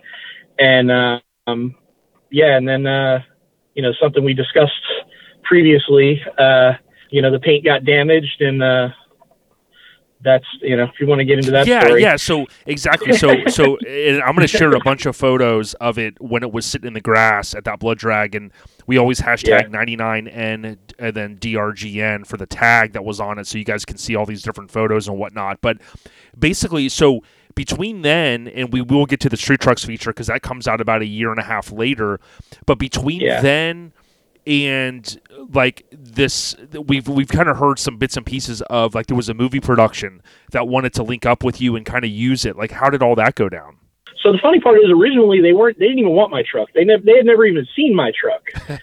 they they came to the stereo shop that I worked at, and they were looking for a. Uh, they were looking for a custom four door SUV to do a drive by shooting scene, and uh, and at the time we had just finished doing the stereo in Dave Porter's blazer Blazer. So, you know, Dave and I at the time were pretty good friends, and my truck was done, his truck was done, and uh, they had they had basically uh, you know blocked off downtown West Palm Beach, uh, the Clematis area, and they we drove down there with Dave's truck and my truck. I was just going to hang out with Dave while they used his truck, and they were you know they were supposed to pay him to do it. Well when we got there, they saw my truck sitting behind his, and they were like, "Oh man, what if we what if we laid in the bed of this, that truck and did it?" And you know, I me, I was starstruck. You know, I hear, "Oh, my truck's going to be in a movie. That'd be so cool." right So I, of course, I jumped at the chance, and uh, so they did a drive-by shooting scene where uh, a guy was leaning out the passenger window. Uh, another guy was laying in the bed, and they were shooting uh, automatic. I think one dude had like an Uzi, and another dude had an assault rifle. I don't remember exactly, but um, obviously blanks. But I never thought about it. The shells coming out of the gun chipped up the truck all the way to the metal down the whole passenger side of the truck. Uh, there were chips. There were chips on the roof. There were chips on the hood. There were chips in the bed. I mean, there was even chips. Uh, there were chips everywhere. So uh, the guys from the movie production, you know, at the time they played it cool, like, oh yeah, we'll take care of any damage, no problem, man. If you, you know, if you uh, just get us an estimate, and we'll we'll take care of it. Okay. Well, I guess they weren't ready for how much it was going to cost to repaint that truck because it was a a tri-coat color and uh, there was no blending it. So basically, three quarters of the truck had to get resprayed, and they uh, they shit themselves when they saw the number. So it's like more than their movie production i'm sure yeah, it was it was uh, it was like you know at the time it was a crazy number. Now it's you know you wouldn't even oh it's a fender bender, no big deal. right But you know, it was uh, I want to say at the time it was like sixty five hundred bucks to repair it because basically it was a, a full reshoot. yep yep And uh, you know, they basically told me, no way, they're not paying that. That's ridiculous. So I ended up just cutting my losses. I think they cut me a check for like 1500 bucks and I brought the truck to Mad Mods. I was just going to eat it and pay to fix the truck. And at the time, uh, that's when Bones had just popped up in the truck scene. Oh yeah. So, you know, he was doing a lot of people's hoods and, you know, his own personal truck was badass with the graphics. So, you know, I, he had the bay next door to Mad Mods and, um, Bobby was like, man, you should talk to him about just doing graphics on it. He's like, at this point, you know, you got to do, you got to repaint most of the truck. You could bury it in graphics and at least change it. You know, if you're going to spend the money, at least make it different. Okay. So, you know, it was definitely more graphics than I wanted to do just to hide all the damage, but you know, in the end I was I was happy with it. So, you know, it didn't really matter, but um but yeah, so Bones uh I ended up, you know, paying his price to to graphic the truck, which, you know, at that point it was it was cheaper to have him graphic the truck than it was to repaint the truck. So he oh yeah. you know, he was, you know, he he he was uh he was really cheap for the quality work he was doing. So, you know, he uh he did me a solid and and painted the truck and uh he had it maybe I don't know, like he had it like 3 months and uh got the truck back and that was uh you know, that was it with the graphics. You know, that Oh, was yeah. that was why it got the graphics and the only reason it got the graphics. Yeah, it makes So- sense now. Now, people are going to ask, right? If they're, they're listening to it and they don't know the story. Whatever ended up happening with the movie, did you ever see any footage? Because I, I've kind of heard different things about. Did it ever come out? So I ended up there was a movie trailer, and the trailer actually had the scene where they used my truck, Wow. uh, but the mo- but the movie never came out. So there, you know, I I remember uh, I I had the pictures somewhere. I don't know. I'd have to find it. I know I know you had them at some point. Um, but Someone I think sent something to me, but I don't. I don't remember seeing it. I don't know. That might just be my memory. yeah. So the the name of the movie was The Librarian, uh, and it was a, a it was a William Forsythe movie, um, and it just it just never happened. Yeah, got it. So. Yeah, yeah, no problem. I was just curious more than anything. Now, I've always wondered this because it's ironic because Sean Carlson's brother now lives down. Uh, shout out to Trevor. He lives down your area, which I want to try to link Yeah. up with him one time. What did you did you ever kind of feel inspired by some of what you were seeing from the West? Because that that's some of the, what I always assumed in terms of the graphics. So the the the forked out tribal design, I dug the shit out of the Sean's Uh, Forerunner. the Forerunner was badass. That was definitely somewhat of an inspiration for it. What I initially wanted and what I got were two different things, Ah. but in the end I was happy, so it really didn't matter.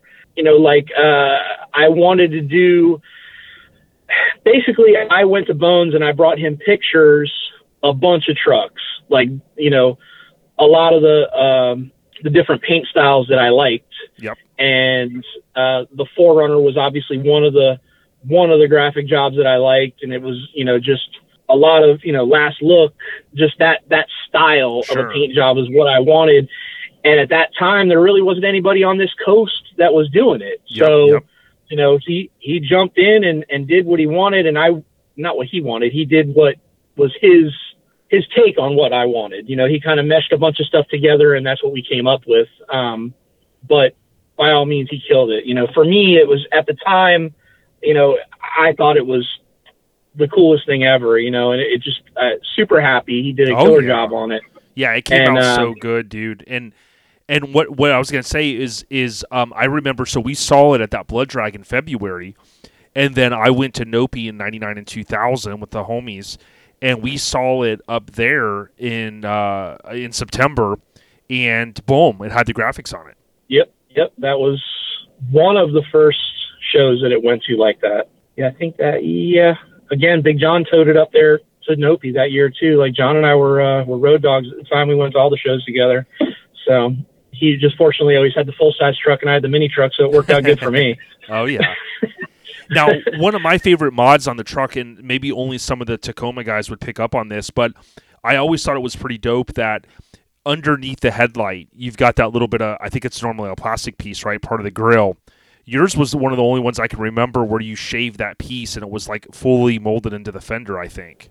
Yeah, so on my truck was a 99. Um, on that truck, it, it was metal, and behind the grill there was a bolt. So basically, when they shaved the corner light, they welded that piece to the the fender, and that uh, that bolt that would normally hold that piece in ended up being part of the fender mount. So they did that. Um, they did the the one off cowl hood on it. Um, That was sick. That was another one of my favorite mods that I think was like so subtle that not everyone noticed it. I'll share some photos of it. yeah, it, it was just like a really, really, uh, it, it maybe a two inch. You know, it wasn't even. It- it really wasn't even there for any reason. Um, you know, the the top of the motor, we definitely, well, we Wicked when they did the body drop on the truck, they uh, they notched one of the the supports underneath the hood, but other than that, you know, that nothing needed to come through the hood. But um, you know, the cowl hood was just kind of I wanted that that look on the truck, and uh, you know, Seth and Bob at the time, I want to say Seth did the did the hood, but I mean, absolutely killed it. That was probably one of my favorite parts of the whole truck was the hood, and then uh, you know, obviously the the sheet metal in the bed. I you know from the, the the sheet metal bed was always a big thing for me. After doing my Mazda, it was kind of like everything had to have a sheet metal bed. The if the S10 wasn't already painted when I got it, and if I would have had it longer, it definitely would have got done. Yep, got it. Yeah, and I forgot because you did take it. Some uh, Phil Fowler has sent us photos. Other people I have as well, like Tim from NC Florida. But Texas Heat Wave 2000. That's when you and Big John and some of the guys from down there took the long trek to go all the way out to to uh, Texas. Yeah, so actually that truck went out there. That truck went to Heatwave. Uh, well, funny story. So that's I'm forgetting part of it. Now you're bringing it back. Um, that truck went to Heatwave uh, Oh, when it was white. when it was all white, still basically a stock truck. on hydros. I think I had, I, yeah, it had the hydro. Well, no, no. I mean, I say stock, but it you know it wasn't. Uh, Right, it wasn't. right. There was no paint and body. It was still white. Um, but that point, it just had the roll pan, the body drop, and I think I had done a stereo in it or something. Nothing, nothing crazy, but it was still white, and uh, the interior was. Like halfway done. It wasn't even finished when we brought it out there, but it was still a brand new truck. And um, I had uh, brought it out there, and uh, Brant had uh, bought the black Tacoma, Tu- uh, Tulo Taco, Mhm. and uh, you know we parked next to each other, and it was it was cool, you know, seeing the truck like that. And then um, same same scenario, you know, we weren't even home yet, and at the time it was like the AOL Instant Messenger in the chat Right. rooms. John and I, John and I stopped, and somebody said something, and uh, I literally dropped the truck off at Mad Mods like the next day. Yeah, you're like, here we somebody go. somebody somebody said something about the truck and it wasn't it wasn't as cool as the black one and uh it was a few comments that were made that I just you know back then if uh if somebody had something to say I'd you know I'd go all in and you, you couldn't tell me anything so oh yeah, yeah. No, I remember. And then we went to there was a Daytona show. I was looking back at old photos. It was called Truckspo. They only did it a couple years up at the Speedway, and I remember seeing the truck there. Now I was always Yeah. curious when when it was shot because it basically runs in uh, July. I think 01 Street Trucks. Um, do you remember? Yeah. Was it shot down at Blood Drag that year? So the truck got shot like three times Ah, and it never it never actually happened. So uh, it got shot for mini trucking. I want to say twice. I can't remember who shot it first. I think Mike Self shot it first, and it was promised a cover, but never happened.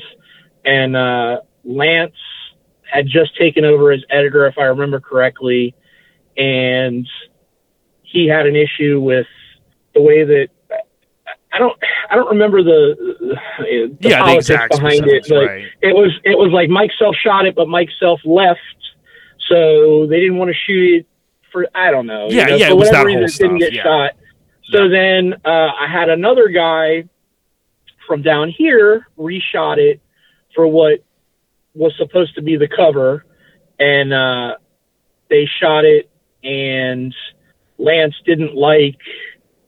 We shot it by the beach, and there was a palm tree in the background, and he didn't like the palm tree, and you know this is before all the Photoshop Sure, stuff, I sure. guess. So he was like, "Oh, it looks like the palm tree's growing out of the truck," and you know, it was just ev- every excuse he could think of to not run the truck. So at the time, you know, Street Trucks was running, and Courtney was like, "Dude, I want to run the truck." So um, we ended up reshooting it again, and uh, we found like a, a construction site where it was just, you know, a huge sand lot with these big, huge sand hills in the back. I mean, it didn't look South Florida at all. It looked like we were in the desert or something. But right, right. um, you know that that was the actual, uh, you know, what was what was shot again, and Courtney ran it in street trucks.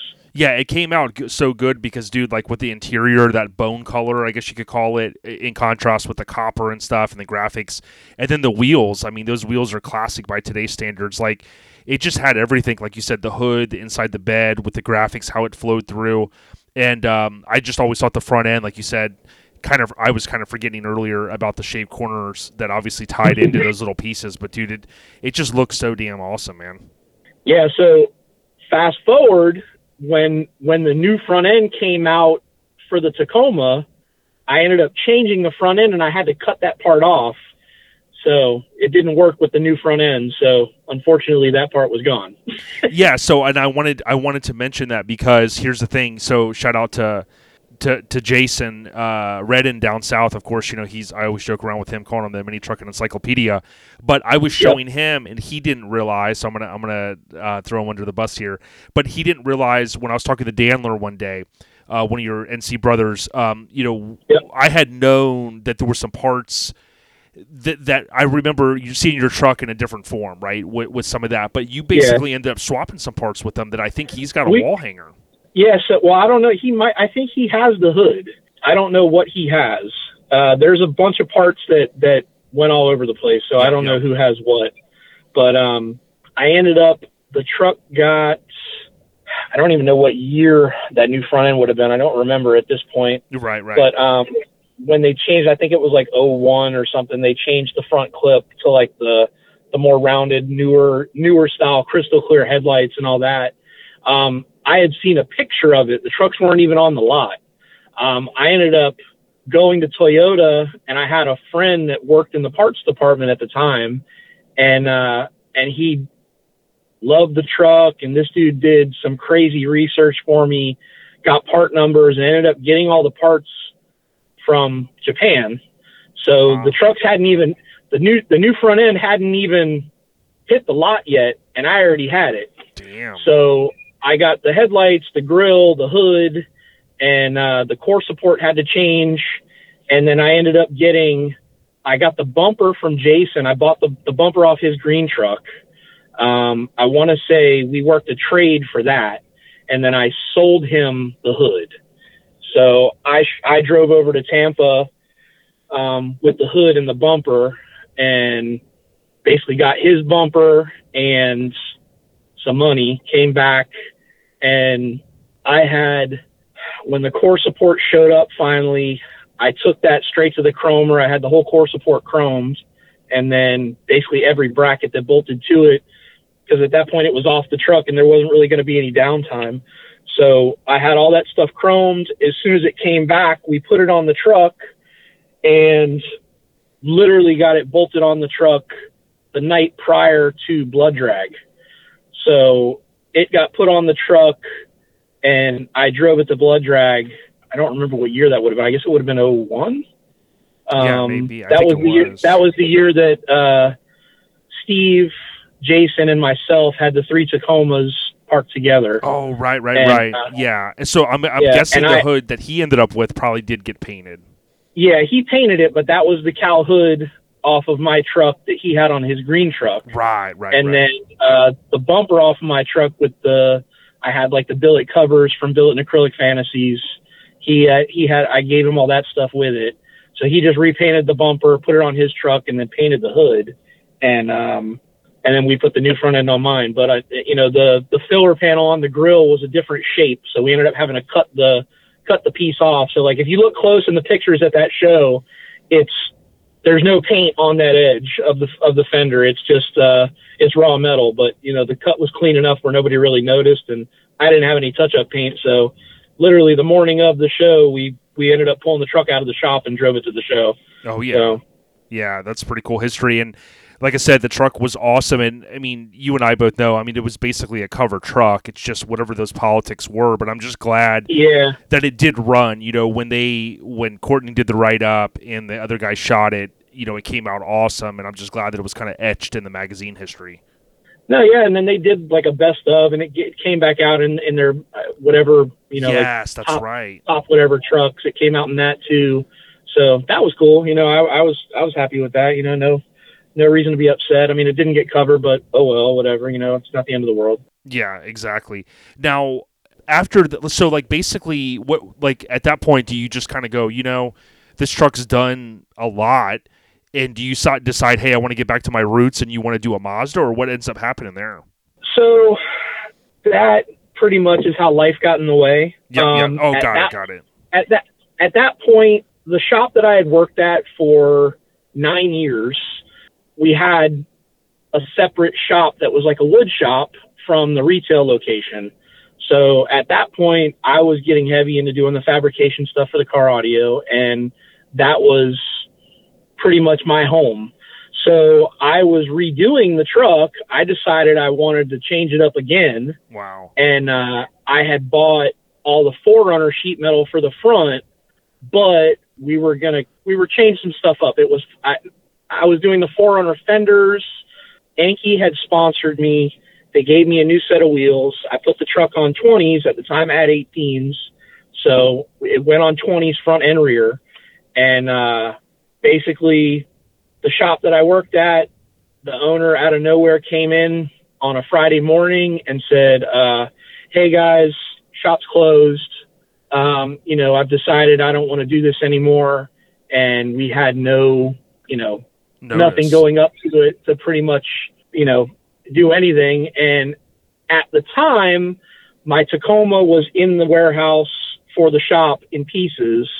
And uh, I don't know if you remember Jimmy Brown that had the uh, the celery stalk colored uh, Ranger, the Splash Oh, right, right. that was yeah. that was in negative camber. So my truck and his truck were both in the shop. I was doing the stereo and all the the interior stuff in his truck at the time, and the owner pretty much told me like, "Hey, dude, look, you know, uh, the lease is up over there. I don't want to renew it. Um, you know, so you got two weeks at this point to get all your stuff out of there, or you can take over the lease." So any money that I had put aside to build the truck, it was kind of a sink or swim moment, and that was when I started my business. Damn. So, uh, you know, I pretty much the truck got put on the back burner, and I opened the shop, and the shop did well. So, you know, I started making money. It took me probably six to eight months before I was recouped the money I put out, and and uh, you know, back to the point where I could build the truck. Well, then when I reached out to Bobby at Mad Mods about redoing the truck, you know, because I was like, look, you know, I'm I'm ready to redo it. He was like, bro, I have cars that have been waiting since before we did the truck originally. wow. And Bobby and I, back in those days, we always kind of pony traded and you know did our did our thing back and forth. Like if he had a car in the shop that needed a stereo or something, he would call me. I'd do a stereo in it, and then he'd be like, "Oh, you know, I know you want to redo some stuff on the car. You want to just work it out." Or I was always doing installs with molded, painted stereo stuff, and he would do all the paint and body on them. Mm-hmm. So we'd always trade out. So at that point, I had a pretty substantial credit with him, and he was like, "Man, if you buy a new truck, I'll do it." He goes, "But right now, if I took your Tacoma in, he goes, these dudes are going to lose it. He goes, somebody's going to kill me." So that was where the Mazda came from. Ah, So, so at that point, I went out and found a, I think that truck was a 90, uh, a 90 extra cab B2200. And, uh, uh, you know, big shout out to Donnie. You know, he, he was a, a huge, huge contributor help in that because I literally had no experience doing any kind of metal fabrication at that point. And, uh, you know, Donnie was like, dude, if you want to do it, he's like, we'll body drop it. We'll do all the suspension. At that point, Donnie was a welder by trade. Mhm. So, you know, he and I, uh, we had a friend, uh, Tom, not Tom Bennett, an, an older guy, Tom, that had a, a house with a, a detached shop next to it that was pretty big. And he was like, listen, you guys are more than welcome to come in here and do whatever you want. He's like, I don't really use the shop. So as long as you're here working on it, whatever time it takes, you're welcome to do it. So it became a, a night and weekend project. And, and, you know, listen, I had a business at the time that was fairly new. And I Yeah, can honestly say, Yeah. you know, Donnie Donnie was a, a a a rock star. You know, he would go in there after work, and you know he was super into it. You know, not saying I wasn't there a lot, but you know Donnie was definitely on it more than me.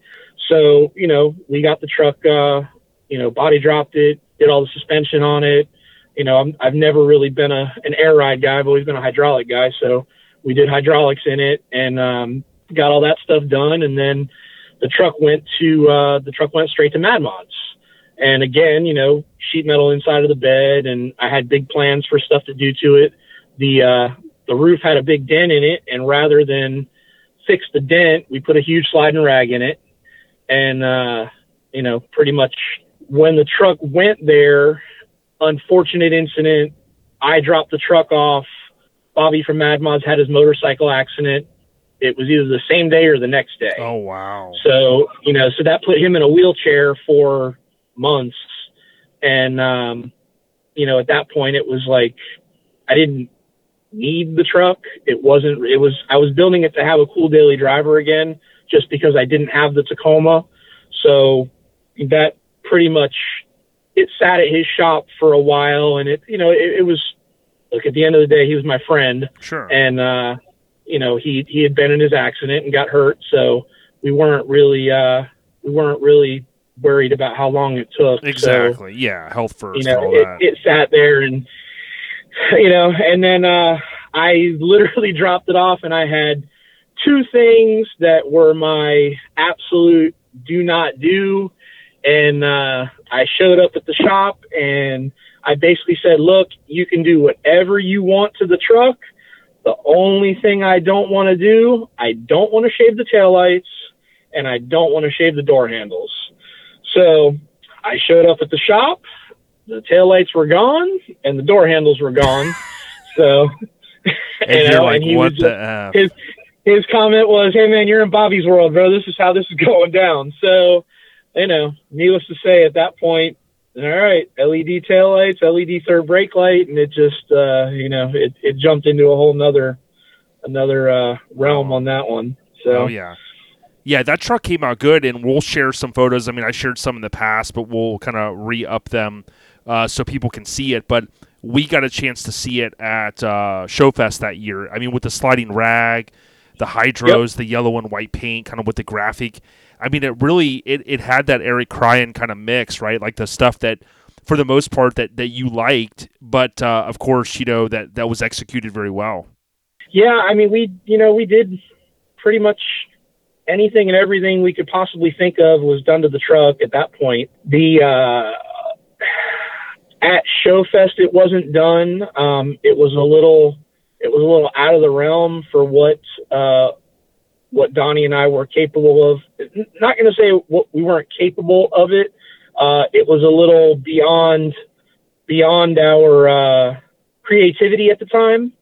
So at going to Heatwave back in the day, I could remember seeing all the all the dualies out there that had like all the tubular stuff in the bed that unbolted and everything was chrome. So the Mazda, I had uh, Mike from Wicked after Wicked was already closed. He did redid the rear suspension on the truck and basically made it so the whole center chunk of the suspension, like the the crossbars and uh, the upper mount for the cylinders, all that was all tubular and everything unbolted so it could be chromes, but that never got done. So suspension got done, but I never I never had the opportunity to take the chance to to finish it at that point. You know, the truck the truck never got finished. Uh, it was just basically like the exterior of the truck was done and it came down to the interior and the stereo, and I just never had the opportunity to to get to it, and Yep. you know yep. life got in the, life got in the way, and it got backburnered and just never never got finished. Oh yeah. Unfortunately. Well, we'll share some of the photos. I think people will appreciate seeing it again because it was pretty awesome. Now, if we fast forward to, it's ironic because I was going to ask you about like kind of your love for the hydros. Now, on the next build I wanted to talk about was, I believe, and maybe it wasn't the exact next one, but the expedition comes into play. Was that one of your first rides? Wasn't that on air? So that was the first truck I ever had on air. That truck, so back to I couldn't, I had to have something cool as a daily driver. right. you know, uh, you know, the Tacoma was sitting there collecting dust, couldn't get done because, you know, uh, too many people would have a problem with that truck getting redone. So building the Mazda, Bobby got into his accident. That was supposed to be my daily driver. So I went and bought the Expedition. So then while I had the Expedition, I was like, oh, I'm just going to put some wheels on it. And that, you know, then it The got gate- the wheels and then it was like, oh, yeah. And it was like, oh, what size tire do I put on it? And I was like, man, at the time, the guys at Wicked had just done a buddy of mine's expedition and they did uh, hydraulics in the front with airbags in the back. And I was like, man, that'd be super cool. And I could tow the Mazda when or the Tacoma when they're done. So I drove that truck still with its paper plate on it over to Wicked and had them do, uh, originally I dropped it off to do hydraulics in the front and air in the back. It's about doing the hydraulics in the front and the air in the back. And then Rick at Wicked was like, dude, just do airbags. He's like, it, it's the stuff has come so far now. We can get the lift you know, we, we can make it- all that. Well, it wasn't even the lift. It's like I my my teal Mazda I had done air ride on before we put the hydraulics in it, and it was just you know back then it wasn't multiple compressors. It was just Right. It was it was so slow. Like you would have to make an appointment. and all that. Yeah, you'd have to make an appointment to get it off the ground, and it was just like it was uh, uh, uh, manual valves that dumped the air inside the truck, and it stunk like a like somebody just did a burnout in the truck, and it just it was so not cool that I just I didn't want it. And then he was like, "Listen, man," he's like, "We can do electric valves, we can do all this," and you know, I I just went with it, and uh, that was in like I want to say that was 02 maybe. It was a 2000 expedition that I did in 02. So yeah, we did that, and then um, it was on 22s, and it laid the running board. It didn't lay frame, but it you know it still had the running boards, and they they laid out, so it was good enough. You know, I didn't want to I didn't want to cut into the body. I wanted to keep the third row seat, and uh, you know all that stuff back there. I I didn't really want to mess with, so um, they made it fairly low. It was it was cool enough, and uh, I had that as a daily driver forever. And then um, you know, then it was like, all right, well, one of the manufacturers approached me. The owners, the owner of Mass Pro Audio approached me, and he was like, man, I need a truck for Daytona. He's like, uh, do you have anything? And at the time, I just got the truck back from doing the air ride, and I was like, well, I, I just got, I just did this truck, and he was like, man, make a list. I'll give you whatever you want. So you know, we uh, made a list, and I had like, I don't know, I think a week to get everything done. So it wasn't crazy for for Daytona, but it was actually it wasn't Daytona. It was a a, a different show. Mhm. We did the back of the truck for that show. Got it all done. I had put a TV in the dash and did like the console for the radio, and then did the back of the truck. But the doors weren't done at the time or anything like that. So got it done brought it to the show. They were super happy, you know, and then they were like, look, uh, if you can do all the doors and, and finish it, we'd like to take it to CES. So at that point, it was a mad dash to get the doors done and uh, finish it up. And then they towed it out to Vegas for the Consumer Electronics Show. And Which would have been that- January. yep. yeah, that was in January, and then you saw it. Uh, it was you know freshly done, and we used it in da- they used it in Daytona for their booth there.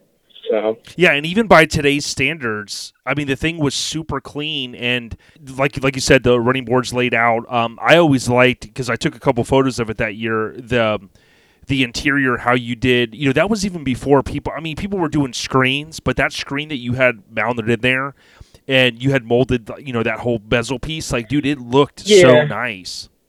Yeah, I took apart a flip down TV and and molded the bezel into the dash and had it where all the buttons stuck through. So it was it was uh at the time it was cool. You know, I, I guess it's a you know it still kind of stays with what the trend of people are doing now. So Mhm. you know now you can get a radio that size, so it's you know you don't have to go crazy. But you know had I I don't remember if it was a nine or a ten inch screen that we put in there, but you know it, it fit. Didn't have to modify the AC. Everything was cool. So as long as I had to modify the AC, it was whatever the biggest thing I could put in there. Yeah, So, that thing was know- dope, and it was never shot for like like even Dub magazine or anything, huh? That truck got shot for tailgate. Oh, did it? Wow. So that that truck ran that truck ran in tailgate. I God, don't, remember, that. Yeah, I'll have to go back and look. That's pretty cool. Yeah, uh, what was the guy? John. John Gilbert. Yeah. Yep, John Gilbert shot it for tailgate. They actually shot it. I want to say they were in town for maybe it was Blood Drag. Yeah, I think it Um, was. Eddie- Yeah. Yeah, Eddie Sabreco brought him by my shop, and they shot it, and they shot a couple of my customers' trucks when they were there. So Yeah, pretty cool. Now, kind of fast forward from there, I I personally, you know, not knowing you as well as like the homie Tom Bennett and some of the guys down south, like Donnie, I always assumed I was like, man, you know, Eric's got this Tacoma, he's got this Mazda. And I was kind of surprised a few years ago that I think it was like time, you knew it was time, and my understanding was you did let those go. Yeah, so basically where I live now, I have about three quarters of a mile of dirt road to get to my house. You know, I had a few other trucks after the expedition. I had some Silverados that were lowered on 26s and stuff like that. And, you know, nice, clean daily driver trucks, nothing crazy. And, uh, when I bought this house where I live now, I live in, in the area they, they, they call the acreage in West Palm Beach. So it's like an equestrian area, um, you know, where people all have acre and a quarter, two and a half acre lots, but it's all dirt road to get to my house. Yeah. So, um, you know, those trucks were just not practical to have out here. So when I moved out here, the intention was, oh, I'm gonna build a shop. Once I build the shop, I can finish the trucks. Well, again, life got in the way. My wife and I ended up, uh, you know, my wife got pregnant with my now five year old daughter. Yep, yep. And uh, when I had both those trucks in my two car garage, and one day my wife got stuck outside with my, you know, couple month old daughter in the rain, Ah, right. and it just made me it just it just made me feel horrible. So I just you know like I, I reached out to a couple people. Uh, Bones had been asking about the Mazda, and I just called him and said, "Dude, if you want it, just come get it. Um, you know, the money thing, I don't care. We can work it out later. It's not a big deal. You know, just you know, he wanted it for a daily driver, which whatever. You know, he ended up doing a trade with somebody, so another guy has it now, but that's whatever. And then uh, Mike, that used to work at Wicked, oh yeah, um, uh, Donnie and everybody says one arm Mike, right?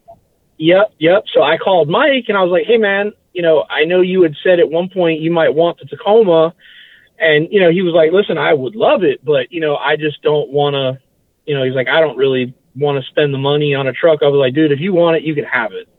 So I gave him the Tacoma, and since then he's got it pretty much back. You know, from from my understanding, it's it's a running driving truck again. He put uh he put normal fenders back on it. I know he's got to do some paint work on it, but he put some billets on it, and uh, you know it's back to it's back to together. You know, I think at some point he might get with Bones, and I mean they work together at Miranda Built, so you know now uh, you know he's gonna possibly finish the truck back to how it was. So you know he's got it now, and you know hopefully uh, hopefully he gets it back together. That would be cool to see it. Oh in yeah. its, uh, in all its glory. oh yeah, yeah. No, that's cool, and I mean it's a testament to the work that was put into it, and it's really cool that you know you're close enough to these guys to kind of go, hey, look, I know you can be the caretaker to a certain extent, um, and you know you were trying to look out for your family, so nobody's going to argue with that. Uh, no Yeah, sane I person mean- is. now I built a big shop behind my house, so you know, eventually I'm set up now where I can build myself something again. So one of these days something will pop up. So we'll see what happens. But you know, it, it, it, there there were a couple things that I got in the works and just decided not to go with it. So I don't know. When I find the right project, I'm gonna I'm gonna dive back into it. But as of right now, I'm just enjoying my family and uh, every penny I have because I know what's going to happen when I do get another project. I'm going to be, uh, you know, I'm going to be in trouble with the wife. So. Oh yeah, no doubt. Right, more time, more time. Yeah. Yeah, and something that many people may not realize is if you think about, I mean, we could do a laundry list of Catch Twenty Two. You said Dave Porter's Blazer. You know, all these local Yep. mini rides, Schulman's projects. You know, Navigator, the Lightning. I mean, so much like. You know, some people might go, "Hey, I know Eric because he had this Tacoma that was featured, right?" But when you really look at your contributions for the past, dude, I hate to say we're getting old, like 30 years, almost 25, 30 at least for you. Like, boom. I mean, dude, it's yeah. quite a resume, man. Yeah, I mean, it was it was pretty cool back in the day when the when the mini truck stuff was popping off here. I mean, it was it was literally like, you know, almost every month there was a magazine that came out that, you know, we played a part in in uh, or I played a part in in doing something to the truck. You know, whether it was uh, you know, doing some wrapping a bunch of panels in tweed or doing a stereo or whatever. You know, it was uh, it was cool. Oh, yeah. So, you know, there's there's been quite a few, you know, and then like the one that the one that most people know me for, as far as the audio stuff from back in the day, would be Dave's uh, Dave's F one fifty doing doing Catch twenty two, you know, because that thing was, you know, it it, it got seen everywhere, and you know, it, it got so much press, it was just ridiculous. Oh, yeah. Yeah, as we wind it down, just the last couple questions. Um, was there anyone that ever like inspired you, like when you were younger? Like, was it anybody down south, or you know, were you looking at the magazines like we all were, going, "Man, I want to build something that was going to be featured in a magazine"? You know, I- I mean, like I, yeah, for sure. You know, there were there were plenty of guys like you know, growing up in this area. Um, you know, as a kid, the cool trucks were all in. uh you know, local minis was like the the the club that had all like the the crazy stuff in that era, Mm. and uh, you know, seeing all those guys at, at Lake Worth Beach. You know, Pete had uh, Blue Aura. Yeah, that Aura, That's what I was trying to think of earlier. Yeah. Yeah, I would see Blue Aura, and then there was uh, there was an Isuzu that was orange with hydraulics and a dancing bed. I want to say it was like orange juice or orange appeal or something like that. There were a there were a bunch of trucks, and then just you know when I when I got my first Mazda, you know started going to the shows, and uh, you know that literally I you know would see those guys, and it was like man they were you know I I wanted to be a part of that club and and uh, eventually got into the club and you know I was in that club forever. And then uh you know when I you know just being around those guys and you know at the time in South Florida they were the guys that were really doing all the the cool shit you know like all the trucks. You know I hate to say it but it was like that West Coast style. They Sure. were that was the style of trucks these guys were building you know. It was I mean granted it had the the South Florida flavor with the bright colors and you know the the pastels and stuff, but you know it was definitely uh, you know big inspiration of like the West Coast trucks and and uh, you know that was that was killer. And like as far as the Mazdas, dude, Tom, Tom McMurdo's uh, the yellow Yes. standard cab was on the cover, and I mean that was like you know at the time that was like my dream was to have a truck like that, and uh, you know I mean you know fast forward I, I I think I had a couple trucks like Oh, that. yeah. You know I thought Yeah. thought it was cool, you know. So that that definitely was a huge inspiration. Honestly, that's that's why I went with the yellow on the the you know the the two tone on the Mazda. Obviously, you know it was not fully yellow, but that always made me want to have a yellow truck. And you know, for me, I'm too big of a guy to have a standard cab. I mean, I'm six three, so Right. standard cab truck for me just wasn't going to happen. So Yeah. you know, yeah. always had to have an extra cab. But but uh, but yeah, that truck was a, a huge inspiration, and uh, you know, and then you know, fast forward when I got into NC, just all those guys, you know, everybody was just at the time pushing the limits. I mean, they still are. So you know, that was uh, that was big for me. You know, it was just like seeing all the guys that I idolized as a kid, seeing the magazine trucks, and then getting to know them all, and and uh, you know, just it, it was super cool. You know, like the you know my my youth, I guess you could say, was uh, you know a lot of fun, man, and it, and uh, you know even um, I know I mentioned his name a few times, but like Big John, Yep. you know, he and I are still close, and uh, we, uh, you know, we went to a ton of shows. You know, he and I literally, it seemed like every month we were, you know, in the truck driving somewhere across the country to go somewhere, you know, whether it was Texas Heat Wave or Nopi or Show Fest or whatever, you know, we'd always hop in the truck and, and gone. You know, everybody else would have an excuse, but you know, he was always my uh Ride or die. my guy. you know, me me and him were always going everywhere, so that was always cool. Yeah, and and I really wanted to give you props. And if you think about like for a while, I think some people, especially the West, not necessarily the West Coast, but people looked at Florida as like the Miami base, you know, neons, ground effects.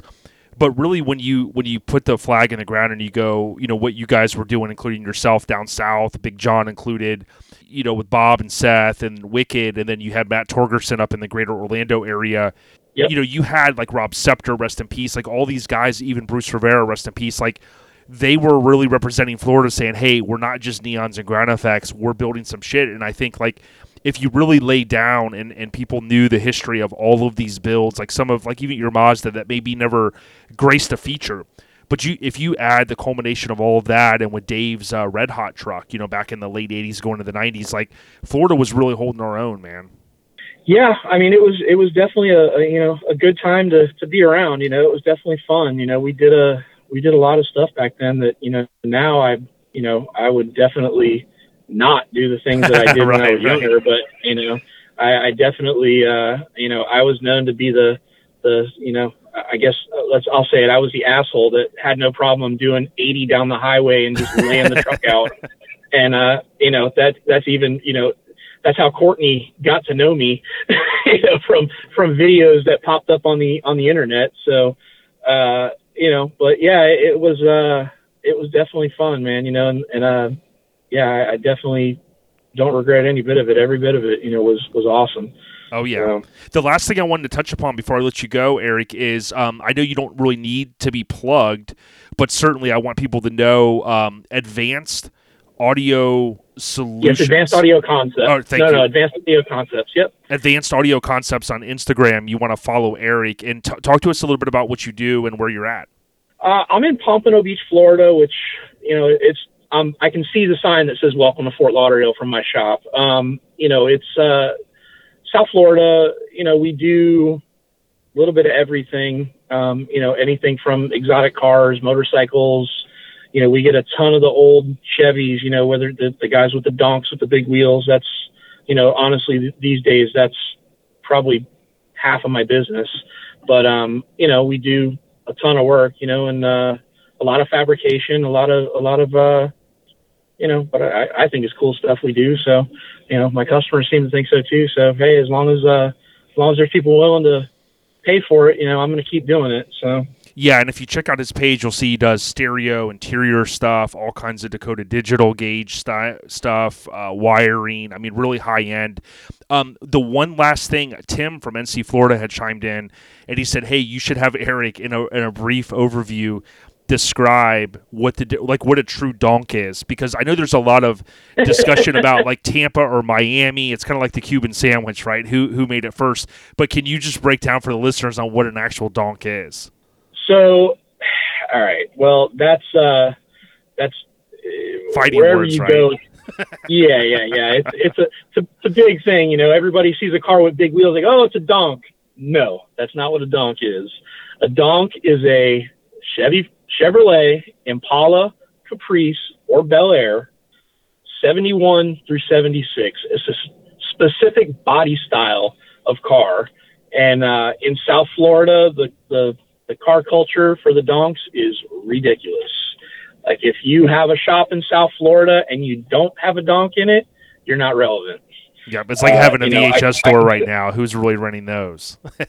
Yeah, it's it's literally one of the you know if everywhere you go in South Florida there are donks everywhere. So you know I have I do a lot of mail order stuff for those cars. I literally have guys from all over the country shipping me parts to build them for those cars, and it's like as much as I hate to admit it, you know, uh, It's you know, good. ten yeah, years ago, business. 10, 10 years ago, if you would have told me I'd be working on a lot more of these cars than ever, I would have laughed at you. You know, those in that era, it would have been Porsches and Escalades, and now it's, uh, you know, we'll have a brand new Ferrari and five donks. So, you know, it's, uh, it is what it is, man. You know, we, we, we roll with it. So Yeah, and the one thing I'll say about you is I, I can tell, like like you said earlier, like you, you had one of those career defining moments where it was a quick wake up call. You had to go, yo, sink or swim. What am I going to do here? Am I going to go work for another guy? And you followed your passion all those years, and you wouldn't you wouldn't have a long list of you know uh, a list for people to get into your shop if you weren't doing hella good work. Yeah, I mean, I can honestly say, you know, um, my, you know, my my uh, my mini truck background is basically what uh what put me where I am today. You know, I have no problem saying that. You know, the the that community supported me for so long, and they still do. And uh, you know, all the guys that I grew up with in the era of having all the mini trucks and the bagged and body drop trucks I am still close to this day with quite a few of them. You know, like we we we talk daily and weekly, whether it be on Instagram or face to face. You know, that's still my you know my uh, Your fam. my tight knit group of friends. You know, it's like a lot of the a lot of the club guys down here. You know, like people don't know that you know Tom Bennett, myself, and Big John at one point we were all roommates. You know, uh, you know Tom Tom owned the house always, but you know we all we all lived with Tom and. uh you know, it was uh, it was fun, man. We had a lot of fun those days, and we're all still close. So Yeah, that's good shit, man. Well, I can't thank you enough for taking the time. Of course, uh, Eric Cryan, Negative Camber. Uh, I would again tell everyone, encourage you guys check out Advanced Audio Concepts with a C. Uh, we'll be sharing some of the throwback photos, some of the different things we've saved over the years. But, dude, we salute you, man, and thank you again, Eric, for taking the time. yeah, absolutely, man. I appreciate it. Thank you. Yeah, brother. Have a good one. All right, you too. Yo, yo, it's a wrap. I got to thank Eric Cryan for sitting down with us here at OLP and really shedding a lot of light on different topics, including things I've always been curious about, including the movie that his truck was in. And I want to share with everyone, I was able to find more information on that. Eric and I have since text back and forth, and we're going to share probably for the first time via social media in terms of anything related to our truck scene a part of the trailer.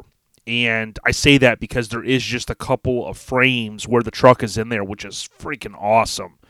So we finally got down to it. The movie did come out, and I'll be sharing that via social media Facebook, Instagram. So be on the lookout. I want to thank our title sponsor, Scrapin the Coast, for the continued support. We'll be out there the third week in June 2024 for Scrapin the Coast 2024. Remember, Scrapin the Coast is in the Mini Truck Hall of Fame. It's that awesome of a show. This marks three weeks in a row, even with the holiday. I put the pedal to the metal, and although this is not a video episode, it was still three weeks in a row. So I can't thank everyone enough for the support. If there's anybody out there that you think would appreciate this content, send them a text, send them a link. You know, it's that simple. Share it on Facebook, share it on Instagram. However, you do that, it really helps us out. And again, I can't thank all of the uh, supporters enough. Rest in peace, Josh Pascal. What a good dude. Again, go to asphaltarmy.com. You can buy the sticker. The stickers are $5 a piece, but if you buy two, you're only paying $1 shipping, and all of the money goes to Josh's family. So thanks, Tony Moore and team at Asphalt Army that stepped up to do this. It's a great thing, and um, it's a it's a great way to try to put a little bit of positivity on a very sad situation and, and help the family and, and friends and whatnot. So again, thanks for all the support. Keep it locked to OLP via social media. We'll see you. Hopefully, you're going to pre-register. I think today's the last day if you're a day one for Eastbound Get Down. Hopefully, they extend it out and put some of those Christmas movies on, some Home Alone, some National Lampoons, and enjoy the family time. We'll hit you in two weeks. We've only got a couple episodes left for this year. We're going to keep the pedal stomped as we get sideways into 2024. Last little treat here. Miggity Mike the Mayor. I don't know what he was talking about, but let's roll into it and then we at ya. Peace out, everyone. If your woman tries to say that she's celibate, that's when you pretty much you go back to the prenuptial agreement and you say nowhere in here it says what did you say when you what do they call them valves or like hannah you want to buy a valve valve or valves and you basically say your valves, and you say for better or worse through thinner through thicker, through stick thicker than a sticker. What was your mini truck wedding or something? Yeah, yeah, yeah, yeah. Thicker than a sticker. It was something like that. But it is what is it? You say, Hannah, I want to buy a valve. And then you go up and you say the words or whatever, and then nobody says anything bad, and then you just go something about kiss, kissing or something. Kissing cousins. Yeah, you are from Ruskin. hey, Shannon lived there for a short period of time too.